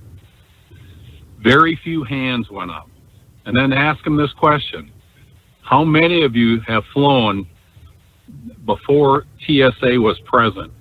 And you'll have 90% of those kids or the young adults never knew the freedoms and liberties we had that we have lost by a government program, TSA, that was only supposed to be a temporary program that has been put in place so they know no different that they think this is the way it's supposed to be. And government is doing this by design. And when you look at a country like China that's got one point close to four billion people, and people are perplexed that they don't stand up for liberty and freedom, they don't know what that is because for 70, well, since 1949, they have been ruled by a communist party that has taught, and their doctrine is there is no power in the universe stronger than the Communist Party, and you're supposed to um, um, bow down to the Communist Party and serve the Communist Party.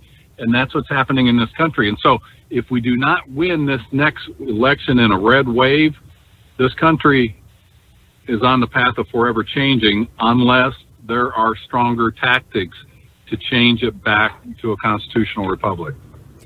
That is the huge amen because I said the whole purpose of this is that we no longer kneel at the altar of God, but we bow at the altar of government. And I have been yelling that for years, and that's the entire purpose. It's power, and, control, and tyranny. Hollywood. Yeah, well, the, the political idiots, um, the intellectuals will find once they get rid of us, they're next. They're they're they're disposable. Right, and that's why I wanted to point out Go ahead, that demographics of the meetings that we speak to, they're usually the GOP, the grand old party, you know, people in walkers, they're the old people, they're the dying generation. And we have got to engage young Americans, and we have, and they're out there. Uh, there's a group that started in um, Alachua County, um, Marlon Bruce, which I'll send you the information. He's a young African American, very dynamic. They've traveled over 50,000 miles, raised $40,000, engaging young Americans, uh, conservatives. Well, you know, we also have that movement. Not, I don't know if it's that specific, but we have here our young Republicans, and for a while the group was yeah. working, and it just kind of like withered out. But a young man, a African American, dynamic also, took up the reins and he's actually going into where other African Americans live because we've got the Gullah Geechee uh, culture up here, and he's going out there and engaging them. Like, why are you voting for a Democrat? Well, this is an issue. I'll march with you, but let's look at it this way. And he has been engaging them and bringing them in and showing them that, hey, you've been led like sheep. But this is what these people are standing for. This is what they're fighting for. They're fighting for things that will help you wake up. Wake up and stop being on the plantation and come taste freedom. And that's basically his message. You know, you you you hit that on the head. I mean, the Democratic Party are the plantation owners of the 21st century. Yeah. They want to give people what they want to keep them where they're at and dependent on a government program you know what floors me is is that it has gotten so bad and you and I are of the age where we lived through the civil rights movement. We were there when they started busing. And Kamala Harris, I missed the bus so many times because they sent me over to the next town, which is two miles away. I ended up having to walk to school two miles.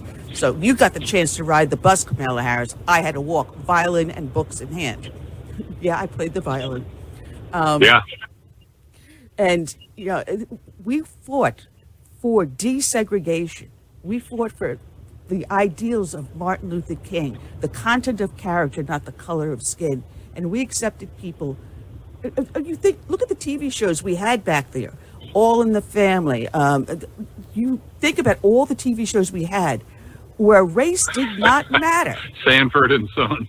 Yeah, moving on up to the yeah. side. Um, uh, Moving on, the Jeffersons, George and Weezy. Right, right, right. You know, you think about those TV shows, and today they would be considered politically incorrect.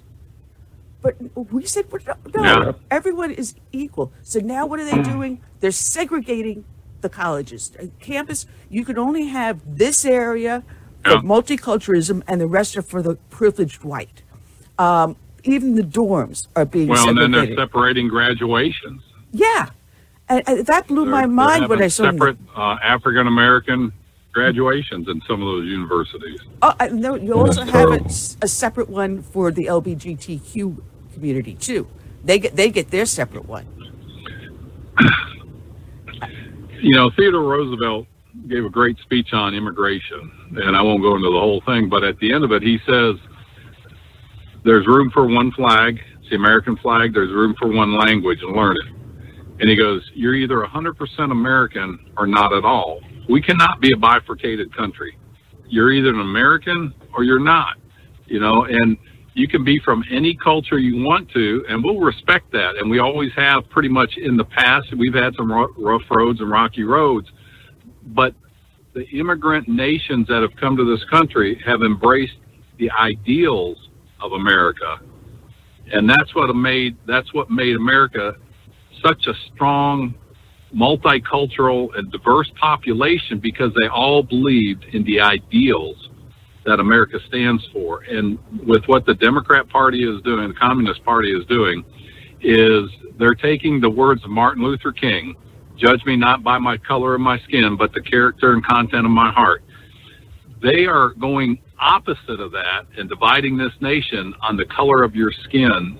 And it's, again, it's a communist ploy and it's directly out of the Marxist manual and Saul Alinsky's manual. Well, why? and why we allow them. In fact, Louie Gohmert had a bill to ban the Democratic Party because they were a communist, anti-American party. I remember that. I remember that. Uh, that was just too funny. I was a co-sponsor of that. Well, it obviously went nowhere. but uh, why do you think they're going after the parents that are going up to school board meetings that are fighting CRT, critical race theory? Because they don't want us to ban it from the schools. They don't want us to have our governors ban it from the curriculum. They want to force it upon us. And I, I, watched parent after parent at the last school board I was at come up there, speak against it. And it didn't matter what color they were. Sure. And even the kids were coming up and, no. and talking about it. And they don't want us to talk about this. They don't want us to challenge our school board. And I went directly to my school board representative and I said, David, is this being taught? Because I'm looking at a website for CRT saying there's two teachers in our school district. And I gave him the names of the two teachers that signed a petition to keep CRT in the school. And thankfully, he went and checked to see if these people were employed. So it was someone just putting down phony names, thankfully. And I said, it is not being taught. And he goes, not as I'm aware of. And I said, well, I heard this one school in our district is teaching it, and I heard that from a parent, and he looked into it. So we have to challenge well, every every every and, step. Well, you asked the question, why do you think they're doing that? It's to break down the family and put all authority, remove it from the parent, and, and uh, give it to the state. And they're doing this systematically. And you know, don't kid, don't anybody kid themselves that are listening to you um, that this is going on. And we tend to look at the now, what's happening around us. But this goes back uh, a decade and a half. Um, I, I like to start it with the Clintons, but you can go back to Woodrow Wilson with the advent of the or the creation of the uh, Federal Reserve in 1913.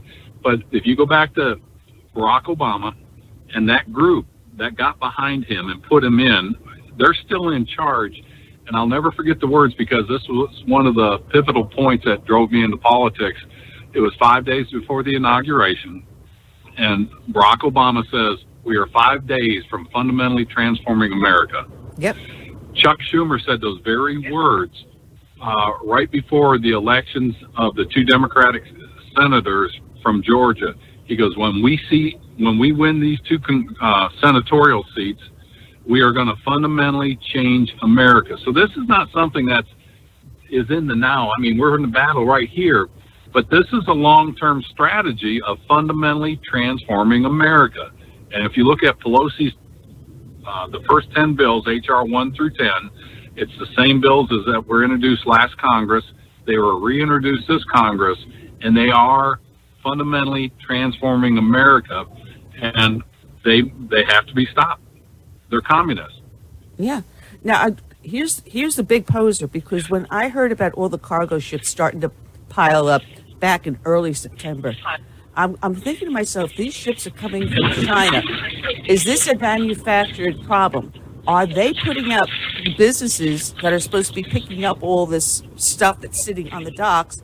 So it sits there and it piles up, and the ships can't unload to deliberately make a goods shortage just as they did it with the pandemic, the goods shortages, everything disappearing off the right. shelves. They're doing it again This is manufactured. And I went insofar as to write to my uh, state uh, senators and state uh, representative and to Governor McMaster. I said, listen, there's 27 Republican governors here.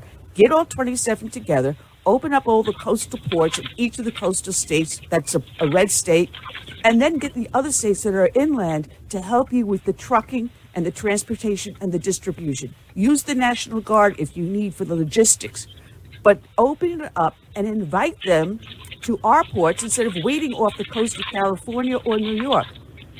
No one has answered. Well, my one representative said, well, she'll speak to him. And that was the last I heard.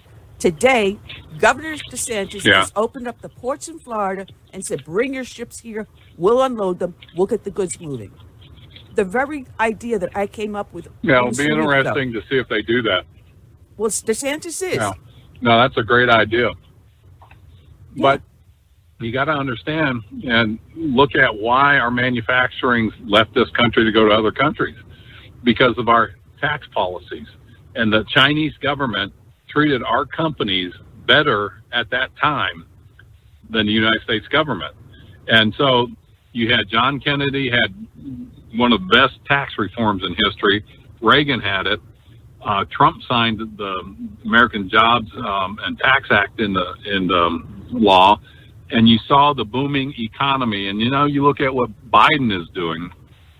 You're not going to solve the supply chain issue if you drive companies out of America. We need those companies here, and it's unconscionable that an American company, and I know they're multinational now, but they're not putting this nation as one of their top priorities to make this nation strong. And um, they uh, kind of prostitute themselves out for profits um, the easiest way they can instead of looking at what their responsibility is to a nation. And I, I believe in free markets, but I also believe you need to be smart in what team you're playing on. Yeah, absolutely, absolutely. You know, I, I still say this is all manufactured because we're waking up from the pandemic. Yep. We're getting our businesses back open. We're not wearing the masks. A lot of us are saying no to the vaccine, and that's not working. So, what's the next best thing? Raise the prices, cause inflation, and cause goods shortage. And that way, you're going to cow us again. Yeah. But we've got to fight back. We've got to use American know how and innovation to get this rolling. If the government isn't going to do it, the federal government isn't going to do it, we need our state governments to say, no, this is what the Constitution was about. The power remains with us. You have enumerated powers. You step beyond that. No, we're not letting you do that. And that's what DeSantis has done. And I want to see my. No, I governor. agree with that. So you can tell I'm a little bit pissed off here. so it's your show. You have that. You have that privilege.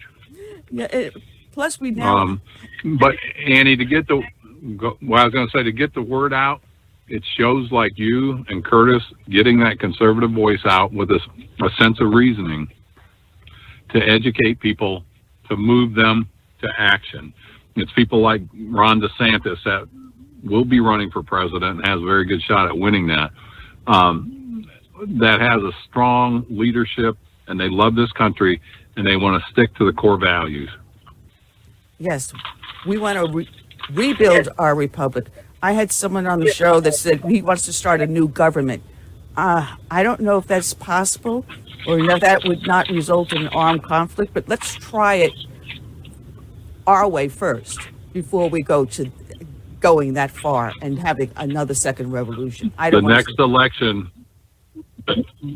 the next election will determine which direction we will go if we don't win in a big wave and we get a different speaker of the house other than kevin mccarthy because kevin's going to hold his finger up into the wind and he'll decide policies based on what's popular on tv and that and it's all made by sound bites instead of leading the nation and uh, attack those big things border security our national debt, fixing Social Security and Medicare, and um, devolve from the federal government that which they shouldn't do, and put policies in place that can't change with each administration. And you do that by writing the legislation that gets passed into law. I'd like, I'd love to see Louie Gohmert because he's he's no no holds barred. would love to see. That would drive the Democrats or the Poor Louie. nuts. Well, and, and Louie, I mean, he's pure of heart, and he gets such a bashing, even I mean, from his own party. I mean, when Boehner was in there and Paul Ryan, I mean, they just tore him up. And poor Louie, he's so passionate about this country. I mean, I've seen him come to tears, and they just kind of laughed at him. And um, you know, he's a fighter. Well, Ted, you know you're welcome on here anytime. I mean, I loved you in Congress. Kat Cammack is doing a, a great job too. She's she's no hold barred herself, and they're coming after her. They're coming after her really big time. Yeah, But she was your gal, and you should have her on if you haven't. no, we had her when she was running, so I haven't been able to get her back on. So if you tell her go come back on an Annie, Annie wants you back on the show. you you rope her in for I'll me. text Curtis her number. All right, Ted. I'll text Oh, I Curtis got her, her cell number. Okay, I got just give her a call, man. Tell her that she's tell so her busy. tell her Ted told you to call. All right, I'll do that. Well, Ted, thank I you would. so much. All right, buddy. You have a great day, Ted. Enjoy your weekend. I'll All take care. We'll bless. talk. All right, Ted Bye. Yoho. Uh, Bye bye. all right, former congressman from Florida.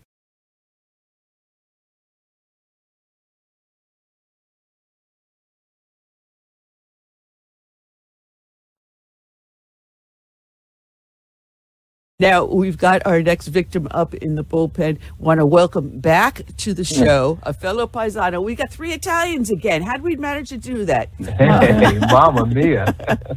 oh man, Peter Navarro. Uh, he was the uh, former um, advisor to President Trump that was put into purgatory at one point. Uh, and he also has a new book out, also that I received only two days ago before, and I've just started reading it. And I have to apologize; they didn't give me enough time. It got dumped on my front porch at seven o'clock in the morning by Amazon. and the book is In Trump Time, a journal of America's plague year. Good afternoon, sir. How are you today?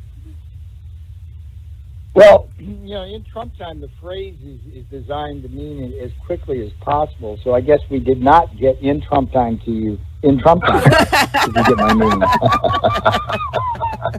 my, my, my apologies. Well, you know that you're going to have to come back again now. You know, there's there's no ands ifs or buts about that. So we can talk. Matter of fact, Hans von Spakovsky, his book came in only yesterday afternoon, and he's the next guest right behind you. So hey, listen, I'm popular. You know. Well, I, I- I'll give you, look, Annie, I'll give you the spoiler alert. Uh, Fauci lied, Americans died, the Chinese Communist Party attacked us with a virus, Pence betrayed Trump, uh, and I'm just getting started. So, you know, pick one of those topics. Oh man, yeah. um, we had a, a, a previous guest who uh, talking about the HIPAA Act, and I was really shocked and surprised that Representative uh, Donald from Florida actually mentioned why isn't the HIPAA Act being uh, invoked. And every time Fauci opens his mouth, and matter of fact, I've got to put up here. Uh, my mom, God bless her, she's 89 years old. you want an Italian Roman Catholic grandma? Um, I have a mime. I'm trying to find it where I put Garland next to Fauci, and they could pass for brothers. I mean, two stooges, right? Oh, that's interesting. Yeah, yeah, yeah, yeah, yeah. Although, although Fauci, if, you, if you're, you're familiar with the picture of Dorian Gray story, I, I know there's a picture of him in his basement that looks like it's straight out of a Hieronymus Bosch painting. I, I'll tell you, but one of the key missions of the In Trump Time book um, is, is to make sure that we move Fauci quickly out of government and quickly into an orange jumpsuit in jail. And and uh, there's a there's an interesting story in the In Time book in chapter two of how I first meet uh, this this evil angel of death. Uh, I find him. You know, I didn't know he walked on water. I, I I took his measure before I realized he was God, and I found him instead to be be uh, be the devil. Um, but here's the thing that's so interesting. Um, you know, he lied to Congress. He lied to Rand Paul about these gain of function experiments, and and those experiments are when you take a harmless bat virus and turn it into something that can kill humans, right? Um, and and uh, that was a lie. Just for that alone, he belongs in a jail cell. But the bigger lie is the one of omission I tell in the In Trump Time book, and it's about a man who, at the end of January 2020, at the very dawn of the pandemic, was sitting across the room from me in the Situation Room. And what did he know then? Let's let's do the checklist. He knew that the virus came from Wuhan, China. Check that box. He knew that that virus popped up within yards of the Wuhan Institute of Virology. Check that box. He knew that that Wuhan lab moonlighted as a bioweapons lab for the People's Liberation Army. Check that box.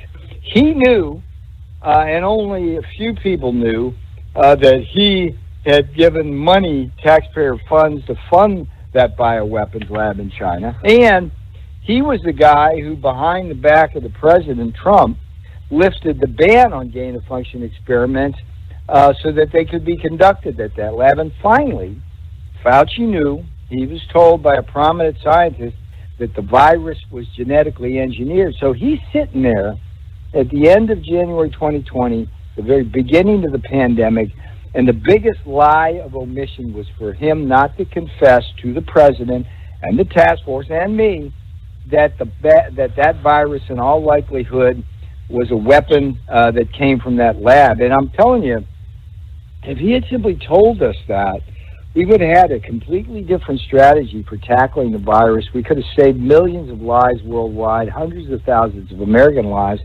And like I say, the mission of the In Trump Time book is, is to expose the hypocrisy of Anthony Fauci and, and get him out of government and into a jail cell. You know, um, I, yeah.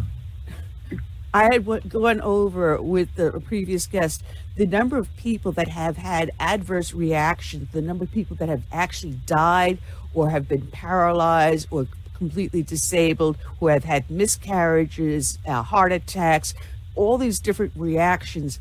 And the total number was something like 779,000 people. Uh, how many have we had die here in the United States from actually from COVID and not from other causes like colon power? Uh, uh, what are we about three hundred thousand? In terms of that, that's from uh, from the COVID itself, but no, it's over six hundred thousand now. But here's the thing: I'd like to your point. Um, I was um, the tip of the president's spear um, on Operation Warp Speed in many ways, and and in the In Trump Time book, I talk about how I was sitting in my office on February 9, 2020 writing a memo to the task force that said, hey, if we start today, we could have a vaccine by October or November. And we hit that mark. President Trump hit that mark. It was a miracle. But I, I was also writing uh, memos at the same time that said, hey, look, the vaccine's not going to be a silver bullet.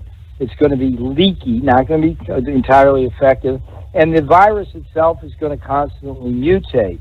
And and my position is, as somebody who helped get the vaccine going, um, I'm clearly not anti-vax. Is that we should only use that vaccine for only the most vulnerable people, and that's that that's pretty limited to senior citizens who have a very high rate of mortality after a certain age, and people with comorbidities like lung disease or heart disease.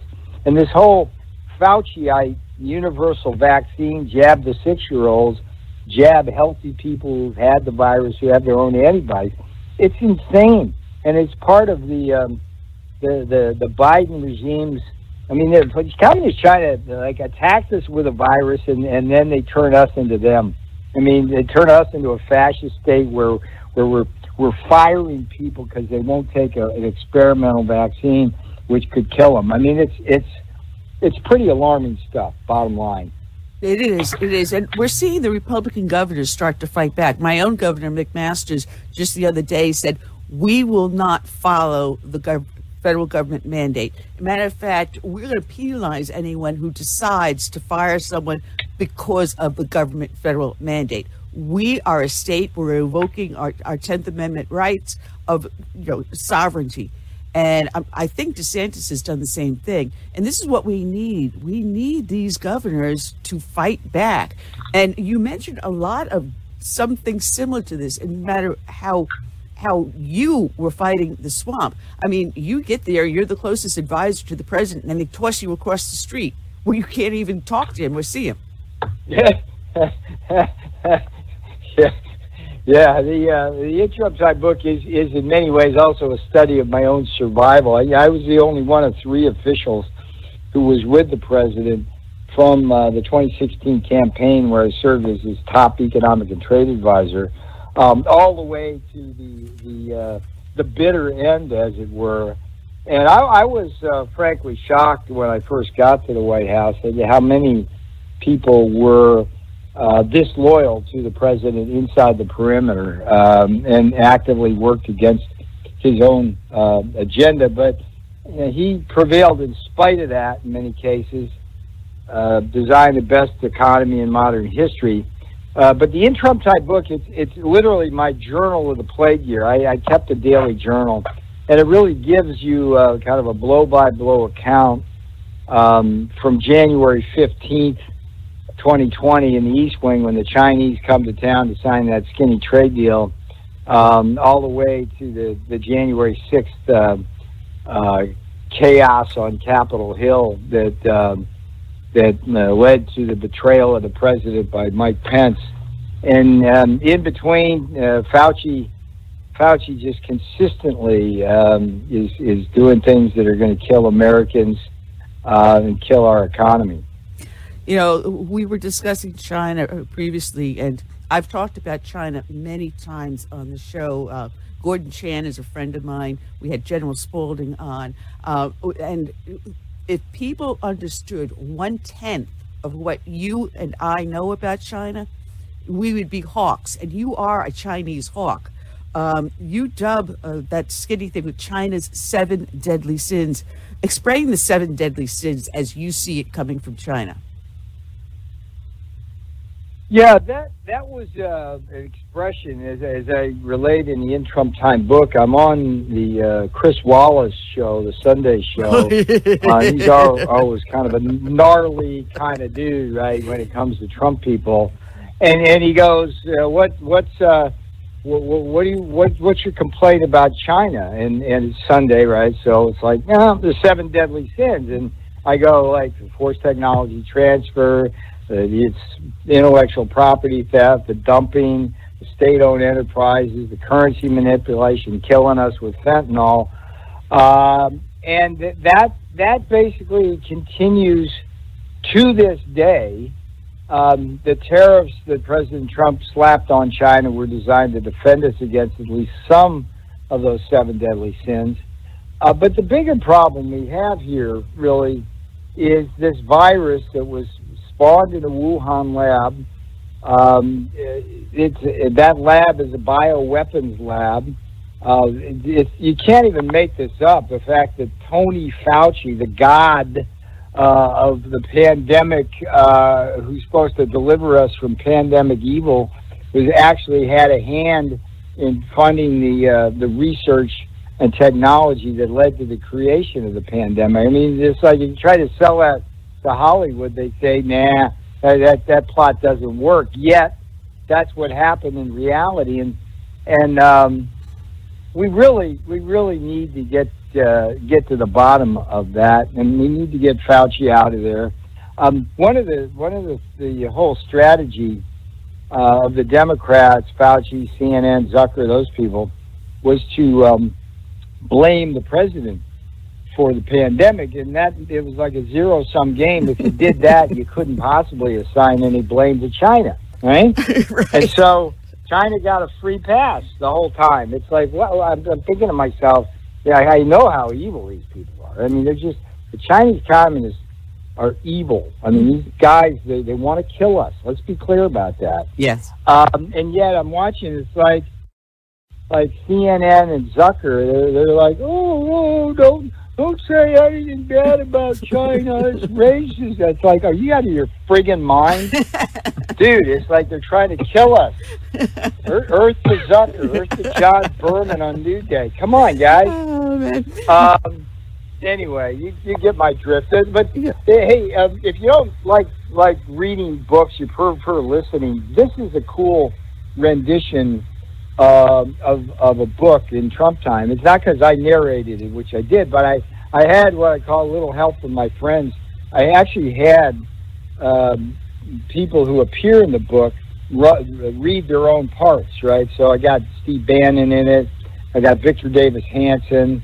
Um, Corey Lewandowski, I think it's fair to say he steals the show with an extended riff when he's on Air Force One the day before the election, um, talking about how Boss, he and Dave Bossie are on um, reading the riot act to um, some of the guys on the Trump campaign for not being ready for what's going to happen the next day.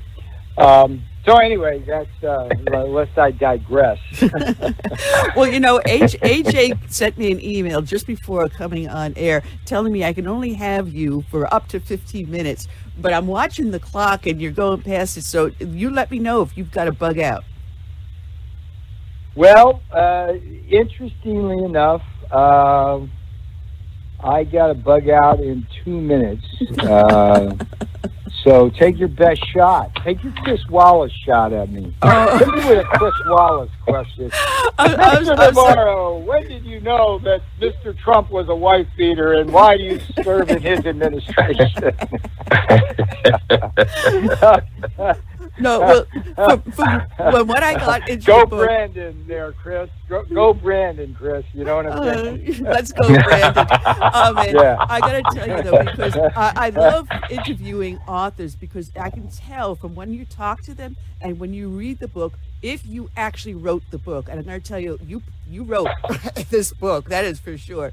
And I'm going to sit down and finish it and have you come back on so we can talk more about it. Hey, um, hey, I'm a blue collar guy, and I can't afford a ghostwriter. Those guys are those guys are expensive, you know. Those Fox guys can do that, but not me. Oh man, no. I wrote every word. Well, they uh, promised me a penny a word at the publisher and uh, then and then I gave them uh, like like a, a million word book, and they cut it back to two hundred thousand. So. Well, yeah. you, you you cover the whole entire gambit from what I've read just so far in the first few chapters, even about uh, uh yeah. our, our businesses investing in China. And I've been screaming about that, that should have never been open to Wall Street for trading China companies. We should never, uh, ever have had our uh, retirement investments with investments from China. I, we have done so many stupid things, ignoring the fact that China is an enemy and wants us dead. And you discuss this in the book. The book is In Trump Time, a journal for America's plague year. You can get it on audio, you can get it on Kindle, and you can get a hard copy. Peter, I've got to have you back soon. Anytime, man. You take care of yourself. Uh, three paisanos, we say.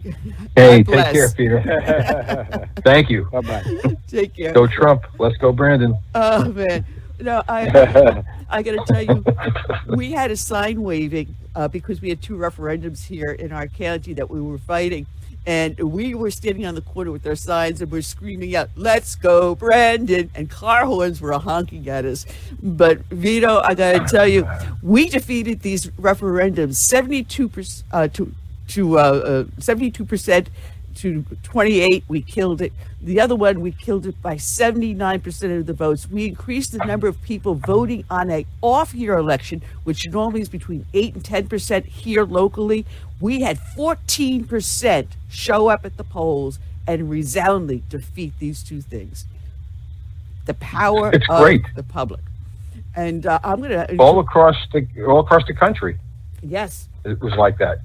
Yes, I mean, there's so much more I wanted to talk uh, with Peter, but like I said, he had to oh. run. So um, I, I, I, I AJ sent me the, only only twelve to fifteen minutes max, fifteen minutes max. So I don't want to piss AJ wow. off. no, no, no. You have to you have to comply to that. It, it, and you know he's he is a really really interesting uh, um, interview. I mean he he know, like you said he wrote the book, so he knows you know, line verse by verse, and he quotes it verse by verse, and it's just it's it's a pleasure to talk to the guy. I mean, uh, he just he's just a wealth of knowledge. Love the guy, absolutely love the man. And he's he's he's down to earth. He's real, and that's the whole thing. Uh-huh. He doesn't mind talking to anyone and everyone, and that's you know, and everyone I interview that knows Donald Trump says the same thing about him. He will sit down and listen to you and ask you questions. And, and that's the fun part that he's willing to get to know you. And Peter Navarro is very similar to that. And we're waiting in about another five minutes or three minutes. Hans von Spakovsky, I love saying his name, uh, will be joining us because he also has a new book out too. I mean, I, I, I don't know what it is. Authors are tossing their books on my front porch at seven in the evening. And I'm serious. That's literally how I got his book. It got tossed on my front porch. and I said, "Oh man, oh man." So I, I mean, I'm, sitting here with Hans, and I wasn't able to read a single word because I was reading Peter Navarro's book and uh, uh, uh, Professor Mead's book. Uh, so I'm like, I'm reading three books at a time. so someone please give me? I can't well, even do the Sudoku well, anymore. I'm going to. I'm going to Amazon and I'm going to buy uh, Peter's book because I've been reading some. I, last night I, I read some of his book uh, on the, online, and um, which is kind of cool. It kind of gives you a flavor. And he actually stated exactly what was in the book. And so the, the biggest thing that I, I was I would loved to ask him was he he puts in an exchange between he and Fauci, and um, Fauci says I've studied travel restrictions many many times, and travel restrictions don't work. And so Navarro comes back and says, You need to tell me if China is sending us over 20,000 passengers a day into airports like Kennedy, O'Hare, LAX, some of whom have escaped the ground zero of Wuhan, then there's no risk to uh, that some of the passengers will seed and spread the virus? And Fauci says, In my experience, travel restrictions don't work. And so Peter asked the question again. And Fauci comes back like a little parrot. Um, in my experience, travel restrictions don't work. And he flat out lied. Absolutely. He flat out lied. He lied to Rand Paul and he lied to Navarro right to his face with a pointed, practical question. Well, we've got our final victim up in the bullpen. I want to welcome back to the show Hans von Spakovsky of the Heritage Foundation. How are you doing today? I'm doing great. Thanks for inviting me back. Well, we just had Peter Navarro on, and, and we're still hysterical because we love talking to him. He's always so much fun. I mean, it's been a, a nonstop today. And I got to tell you, it, it was your book that got tossed on my front porch at seven o'clock in the evening. So I haven't had a chance to open it. I, I took it out of the plastic. so I'm going to have to have you back so we can talk about it. But your book, Our Broken Elections How the Left Changed the Way You Vote, and um, in today's uh, reports, there we're coming across with other massive fraud with the 2020 election, and it's still nonstop. Um, the latest one was ballots in Colorado, uh, and they're finding massive problems in the Mesa County uh, area, but of course all of Colorado. And now we're finding in the election that just happened the other day, uh, suddenly this whole big what is it 300,000 I don't forget what the number is. In New Jersey just suddenly showed up days after the uh, election for governor. What is going on out there? Well you know New Jersey is infamous for that years after uh, for, for, for many years. Uh, New Jersey has this long history of certain democratically controlled counties holding back their vote until the count has come in from the rest of the country, so that I was the rest of the state, so they can then see well how many votes are needed for the candidates to win, and uh, that's like I said, New Jersey has a long, long history of this. Um, there are very many uh, infamous stories about it uh, uh going back a long, long time. Well, you know, people are really are concerned about vote integrity, and I got to tell you, my mom, she lived in the Virgin Islands, so consequently, they really didn't vote. And she said the last time she remembers voting was like 1995. Uh, gee, mom. And she had a stroke, so I had to go get her. She now lives with me. I made sure she registered to vote. And this last Tuesday was the first time she voted since 1995. And she's going, Well, what happened to the old machines where you pulled the lever, the curtains closed, you hit the switches, you made sure the switches went down with what you wanted. You pulled the lever back out, the curtain opened, you voted. But now we have these complicated machines that are just so easy to manipulate. So, what do we do about that?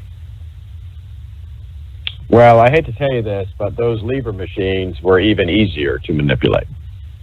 They were extremely easy. In fact, um, uh, in addition to, to, you know, New York and New Jersey just loved the the big lever machines. Um, Louisiana used to use them too, and they finally got rid of them when a very well-known, long-time senator, state senator there, wheeled a lever machine out onto the floor of the Senate, and with a crowd of reporters around and other legislators, proceeded to show them how easy it was to change the votes on a lever machine. I won't go into the story of how he did it, but all it uh, all it took him to do it was uh, his pocket knife, a lighter, and a Q-tip. and with that, he was able to change the counters on the lever machine. Yeah.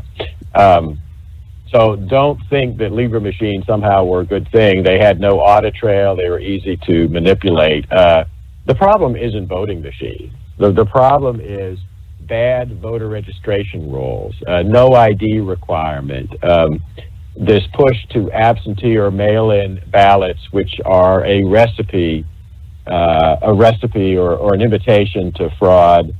Uh, there have been many absentee ballot fraud cases in New Jersey.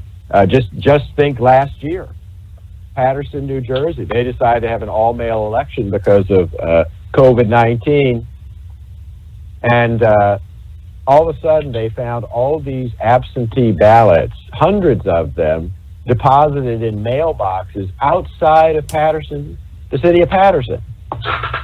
And that led to an investigation. It, le- it, led to the criminal indictment of four locals, uh, including, a, I think, a member of the city council, and it led to the overturning of a city council election because of widespread absentee ballot fraud. Well, you know, people are starting to look at the voter rolls, and we're finding that some people are, hundreds of people are registered to one address or to one phone number. Um, there are steps that we can do to help prevent this fraud. And I know here in, in South Carolina, our my county uh, GOP put together an integrity committee, and believe it or not, it's been it's being led by a Chinese immigrant, and she is so fiercely patriotic, unbelievable. She she wants doesn't want to see the United States fall, and she put together a whole big PowerPoint thing on what is wrong with voting here in South Carolina. Now, after the last election, we went to pre-pandemic uh, procedures and that's what we did this last election. It was like pre-pandemic, and the way you were voting. Uh, they then took that PowerPoint up to our state legislature, and they said, "Well, you've got these laws on the book you're looking to pass. This is the problem with the laws." Your book, which I'm hoping to read very shortly, do you address these issues about you know what is wrong with the laws in each state and how they can turn around and correct them? Uh, our final check. We didn't just want to write a book identifying the problems. We wanted to uh, write a book that also said, well, here's how we fix it. So the final chapter of the book is a whole series of our recommendations uh, for state legislators on how, and, and county election officials, on how they can remedy and fix the vulnerabilities and the, the problems in the system. So yeah, there, there's a whole list in there of things to do. And like, I, give you just one quick example, uh, if I may, because you were talking about them finding hundreds of people registered at one address.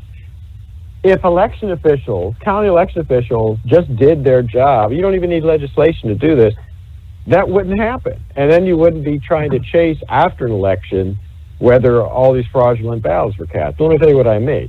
When a voter registration form comes in, um, what what is the within the county government? What is what is the county government's number one priority? It's collecting property taxes, right? Mm-hmm. That's how they fund everything. What that means is, is that the county tax department they know every piece of property in a county. They know whether it's a residential property. They know whether it's a commercial or industrial property. They know what's on it. They know whether it's a vacant lot. or a single family home or an apartment because the tax rates differ. Well, what election officials should be doing, but aren't, is when a voter registration form comes in, the election officials should go to the county tax department and say, uh, this this address this person says where he lives, well, what is it? And if the county tax department comes back and says, well, that's not a residence, that's, that's a commercial property, then the election officials should not accept and register that person. They need to investigate it. And if the um, if the county tax department comes back and says, well, yeah, it's a it's a residential property, uh, it's a single family home, then the election officials should ask the county uh, should, should check their voter registration list and see well how many people are already registered at that single family home. Mm-hmm. And if the list comes back and says, oh well, there's a hundred people already registered at that single family home. Uh, well, that would be another indication of, of potential fraud, and they should investigate not only that new registration, but the hundred other registrations at that single family home. This is simple. This is easy. It doesn't take a state law to do that. Why aren't county election officials doing that? Well, here's another problem. Another problem about people that move and suddenly now they're registered to vote in two different locations. And somehow or other, someone yes. votes from that other location using that person's name that moved out. So we were finding a lot of that in some of our rolls, or the deceased. Uh, a friend of mine, she went through the entire voter registration uh, list for our county. And the shocking number, I think it was something close to 300 people, were still registered to vote, and several of them show as being actively voting, but they're dead. There are many ways in which to clean up the voter rolls, too. Yeah, and again, there's no reason for that to be happening because what that means is the county election officials aren't doing the two things they should be doing. One is every single month checking with the uh, South Carolina State Department of Vital Records. That's the department in every state government that keeps track of people who have died in the state. They should be checking that every month to find uh, voters who have died so they can take them off the list. But second, the, the state vital uh, records department isn't going to have the the uh, records on individuals who have who li- who lived in South Carolina, registered to vote there, but moved to another state and then died. They also need to be checking with what the Social Security Administration. Social Security Administration has a master death index. They keep track of everyone's Social Security number who dies, and they ought to be checking with that to find folks who have died in other states but are who still registered um, in in South Carolina. Again, that's simple. It's easy. It doesn't take legislation. That's just the county election official needs to be doing that. And if they're not doing it, they're they are not carrying out their duties. Well, I'll tell you one thing: Social Security Administration is pretty much on top of everything. And I, will tell you quite honestly, this is a little bit off topic. Uh, when my husband passed away on June 30th, had he lived exactly two hours and 47 minutes, I would have received his Social Security check for the month of June. But he died just two hours and 46 minutes before the clock struck midnight. so the Social Security Administration wow. was on top of that because the next day his check should have been in the bank because it's direct deposit always on the first of the month. But gee, within two hours and 47 minutes, they knew not to send that check over. So Social Security. Well, that is that is amazing. That is amazing, But by the way, listen, you you also mentioned folks who have moved away but remain registered. Mm-hmm. Okay, again, th- that's an easy, that's a relatively easy fix. And what's the easy fix? Well, the easy fix is that yeah, when people move to a new location and and register to vote again, particularly in a, in a different state, I mean, they don't always tell election officials where they're newly registering. Oh, well, I used to be registered in South Carolina, so that election officials can send notice back to South Carolina that this person has now moved to another state. But you know what? Just about everybody does do when they move to a new state what do they do? They get a new driver's license, right? They turn in their driver's license from their old state and they get a new driver's license in their new state. Um, and driver's license bureaus in every state are very good about sending notice back to the former state. Hey, this person is now in our state. They've got a, a new driver's license here. You need to cancel the old driver's license. Well, our county election officials in South Carolina checking regularly every single month with the state department of, uh, of, of, motor vehicles? Are they checking driver's licenses to find people who have moved either within uh, the state of South Carolina or have moved out and have notified DMV about that? If they're not doing that, again, they're not doing something that's very simple, very easy, and, and, and doesn't need legislation giving them the ability to do it. No, it doesn't. By the way, all of these things, all of these things we're talking about they're in the final chapter of our book. well, you know, a lot of people uh, don't understand until recently exactly what vote harvesting is. And uh, just before yeah. uh, 2016, uh, we were having our county GOP meeting, and they were talking about voter integrity, what we could do to poll watching, blah, blah, blah, blah, blah, blah. And um, I said, well, what about trying to stop vote harvesting? uh, because at one point I was getting calls from members of my Tea Party saying uh, people were going up to uh, nursing homes and ballot harvesting when half the people in there had some sort of a dimension where they didn't even know what they were doing, and yet they were, may have been in a coma, but there was strangely a ballot that left that that nursing home. So ballot harvesting is another big problem we have here. Oh yeah, and that's a problem everywhere, particularly the the well, I don't call it ballot harvesting because harvesting has this really you know nice name, you know, har- harvesting crops. It's ballot trafficking, just like drug trafficking. That's what it really is. I like but, that.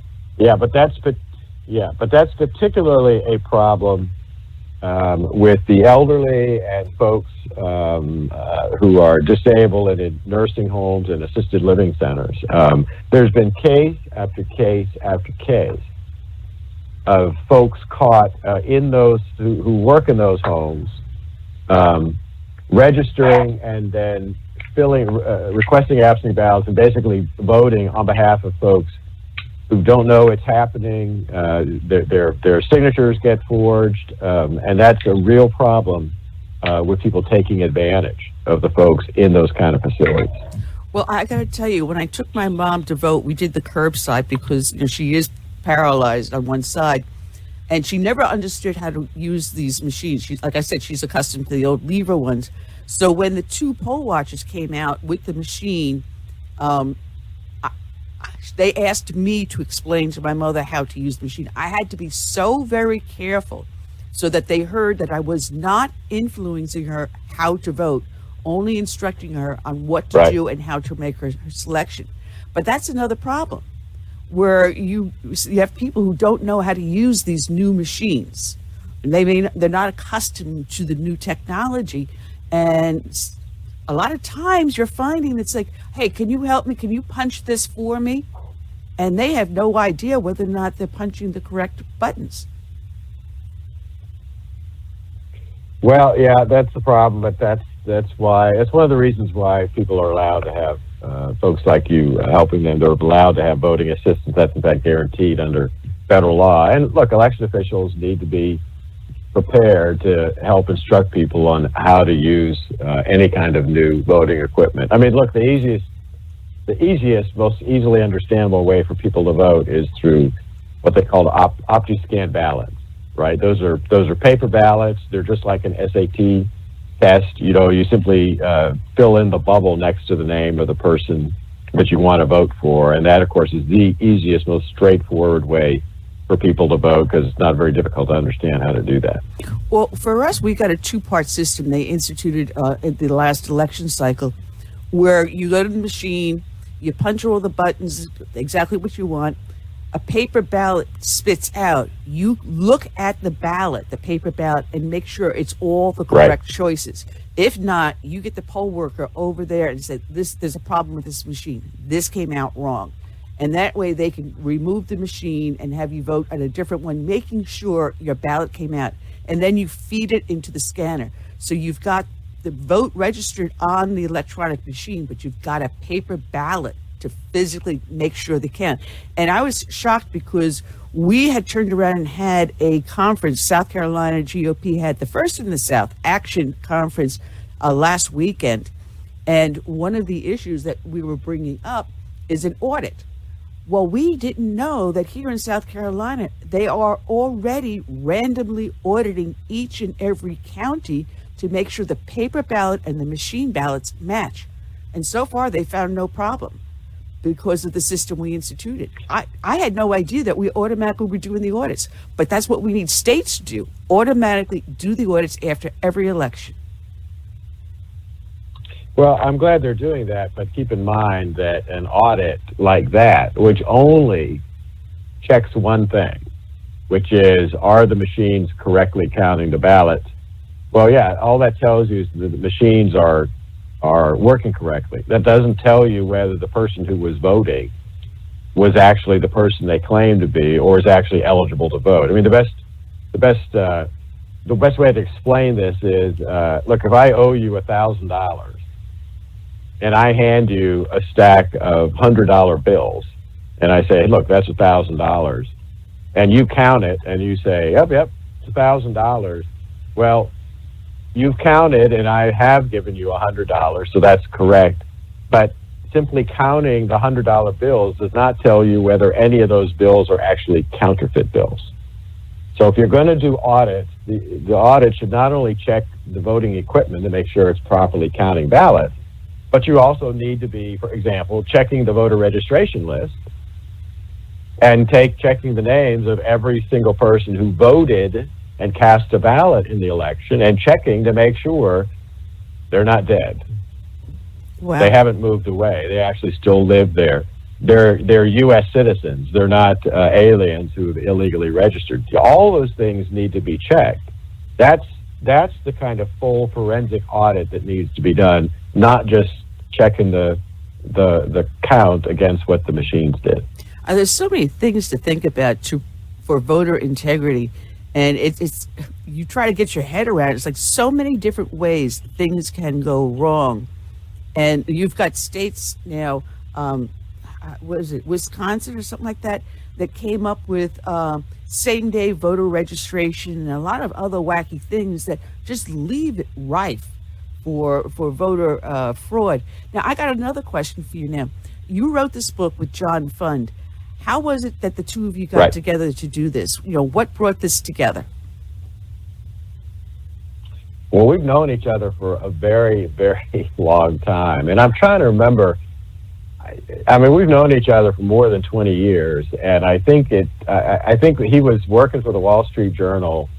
I think the first time I, I uh, got interviewed by the Journal on an election issue, and um, through that we kind of got to know each other. We became friends. We actually started writing uh, uh, uh, op-eds and things like that together. And then, you know, the, the we've now written three book, three books together.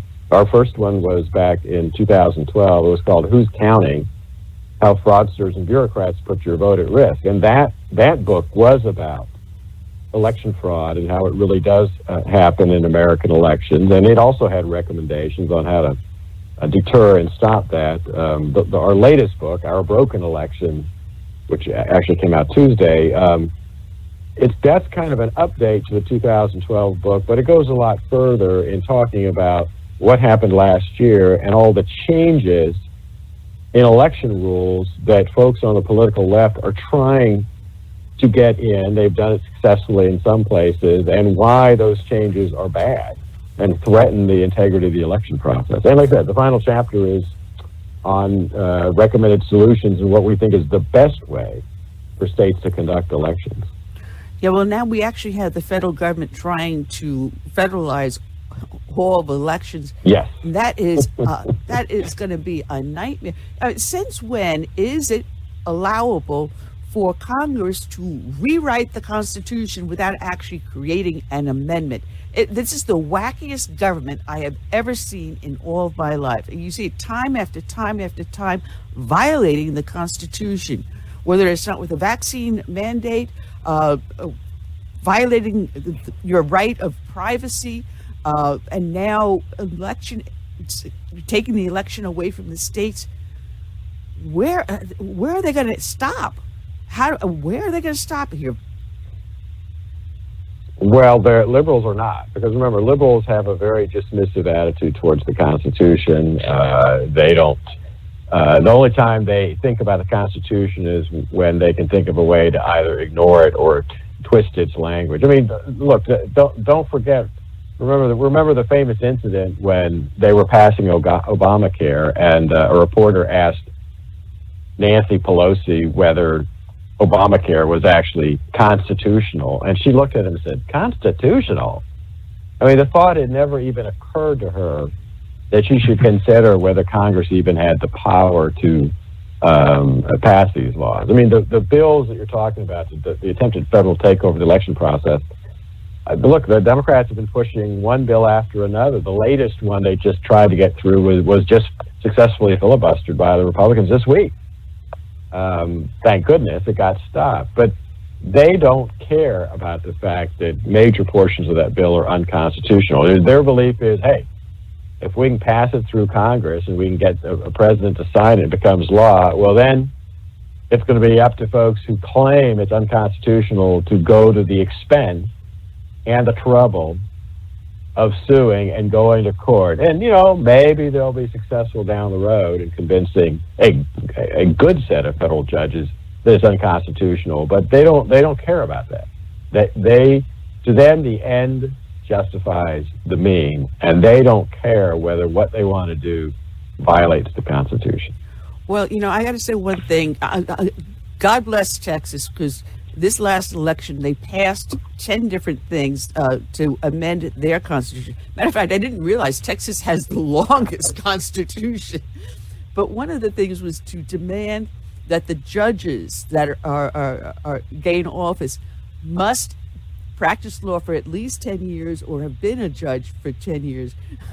so you think, you would think they would have judges that actually knew the law. Well, now they're going to have judges that actually know the law. We need more of that, don't we? Uh, we do. Uh, one of the biggest problems we have in this country these days is we have, unfortunately, too many bad judges at both the state and the federal level who also uh, don't believe in the rule of law and don't believe in the Constitution, and again, think that the end justifies the means. Well, Hans, uh, it's always so much fun to have you. This has been a, a powerful show today uh, between uh, you and Peter and all the other lovely people we had on. I always have fun speaking with you, and I'm sorry I wasn't here uh, when the last time you were on. I was sitting in the emergency room having a bad attack. Anyway, thank you for joining us, and I look forward to reading your book and having you back on for a longer period of time so we can go completely through the book and get people to purchase it. It is called Our Broken Elections How the Left Changed the Way You Vote. And you've got solutions in the book in the last chapter. I look forward to it. And God bless you, sir. Thanks for having me. It is always our pleasure. Have a good day, Hans. All right, Hans von Spakovsky. Find him over at heritage.org. Man, I, am telling you, I, the only way I knew that something was happening is because I've got this one cat. Her name is Baby Puppy. And whenever a stranger comes on the property, she bails out of the room and hides underneath the covers on my bed. When I see her, oh, this streak of white going crossing down the hall, I said, Someone's here. And I just saw a flash of a figure running up. I heard a thunk on the front porch, and I almost turned around and reached for my gun, going, "What the heck?" Because I thought someone was attacking my house, attacking. And then when I realized it was Amazon uh, and it was a book on the front porch, I said, "Oh, thank God." I was reading through Hans's uh, book, uh, the uh, the chapters and such. It was uh, it's it looks pretty cool. It would have been good to ask him a few more questions concerning how the COVID pandemic has uh, influenced uh, Congress and, uh, and, many states to change their election, arbitrarily change their election rules. And was it by design that yeah. they prolonged the, uh, yeah, the, the China virus? Unconstitutional yeah. change, change the laws. That's why exactly. I said I've got to go through the book and get him back on for a longer period of time. I've met John Fund a number of years ago up in Myrtle Beach at the South Carolina Tea Party Coalition convention. Um, we're going to see if we can try to get him on also. And when I was at last weekend's conference, I saw Joe Wilson, and he had gotten a new scheduler. Uh, so I chatted with him for a little while. And the next thing you know, he's shoving his card in my hand and he's writing on the new scheduler. So I'll get uh, Joe Uli Wilson back on, and uh, maybe his uh, his son Alan Wilson, because Alan's been doing a lot of stuff, and I was talking to people in his office recently. Anyway, that's all we got for today. We'll be back next Friday. Uh, Curtis will be back. Vito, thank you. Uh, last minute, I called you on the phone last minute when Curtis says, "Well, I have to leave at 2.30. and I'm going, "My pleasure." I knew you'd come through, my Bazzano, my deplorable, de- hey, my adorable, my deplorable, deplorable. radio chick. well, I'm going to leave you with another Italian, Gary Pecorella, with his song "Save America." So until then, I say good night, God bless, and have a happy Veterans Day. Uh, we'll talk to you soon.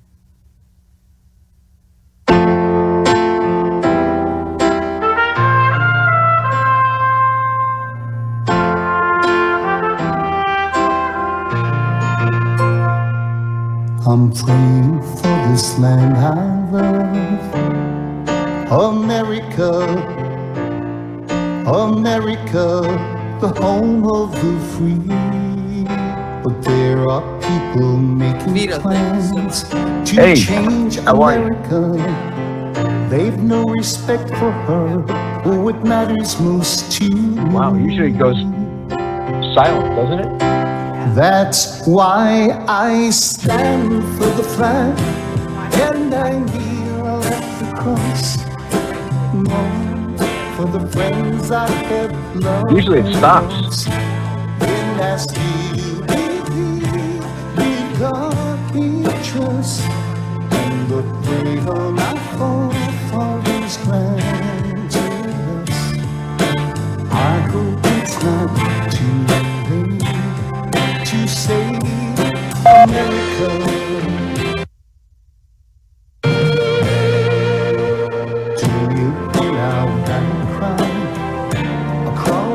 90 seconds. We've got to rescue her. You know it's up to me and you to see the truth behind their. Don't change America. God bless America and the red, white, and blue. It worked. That's why I stand for and I kneel at the cross.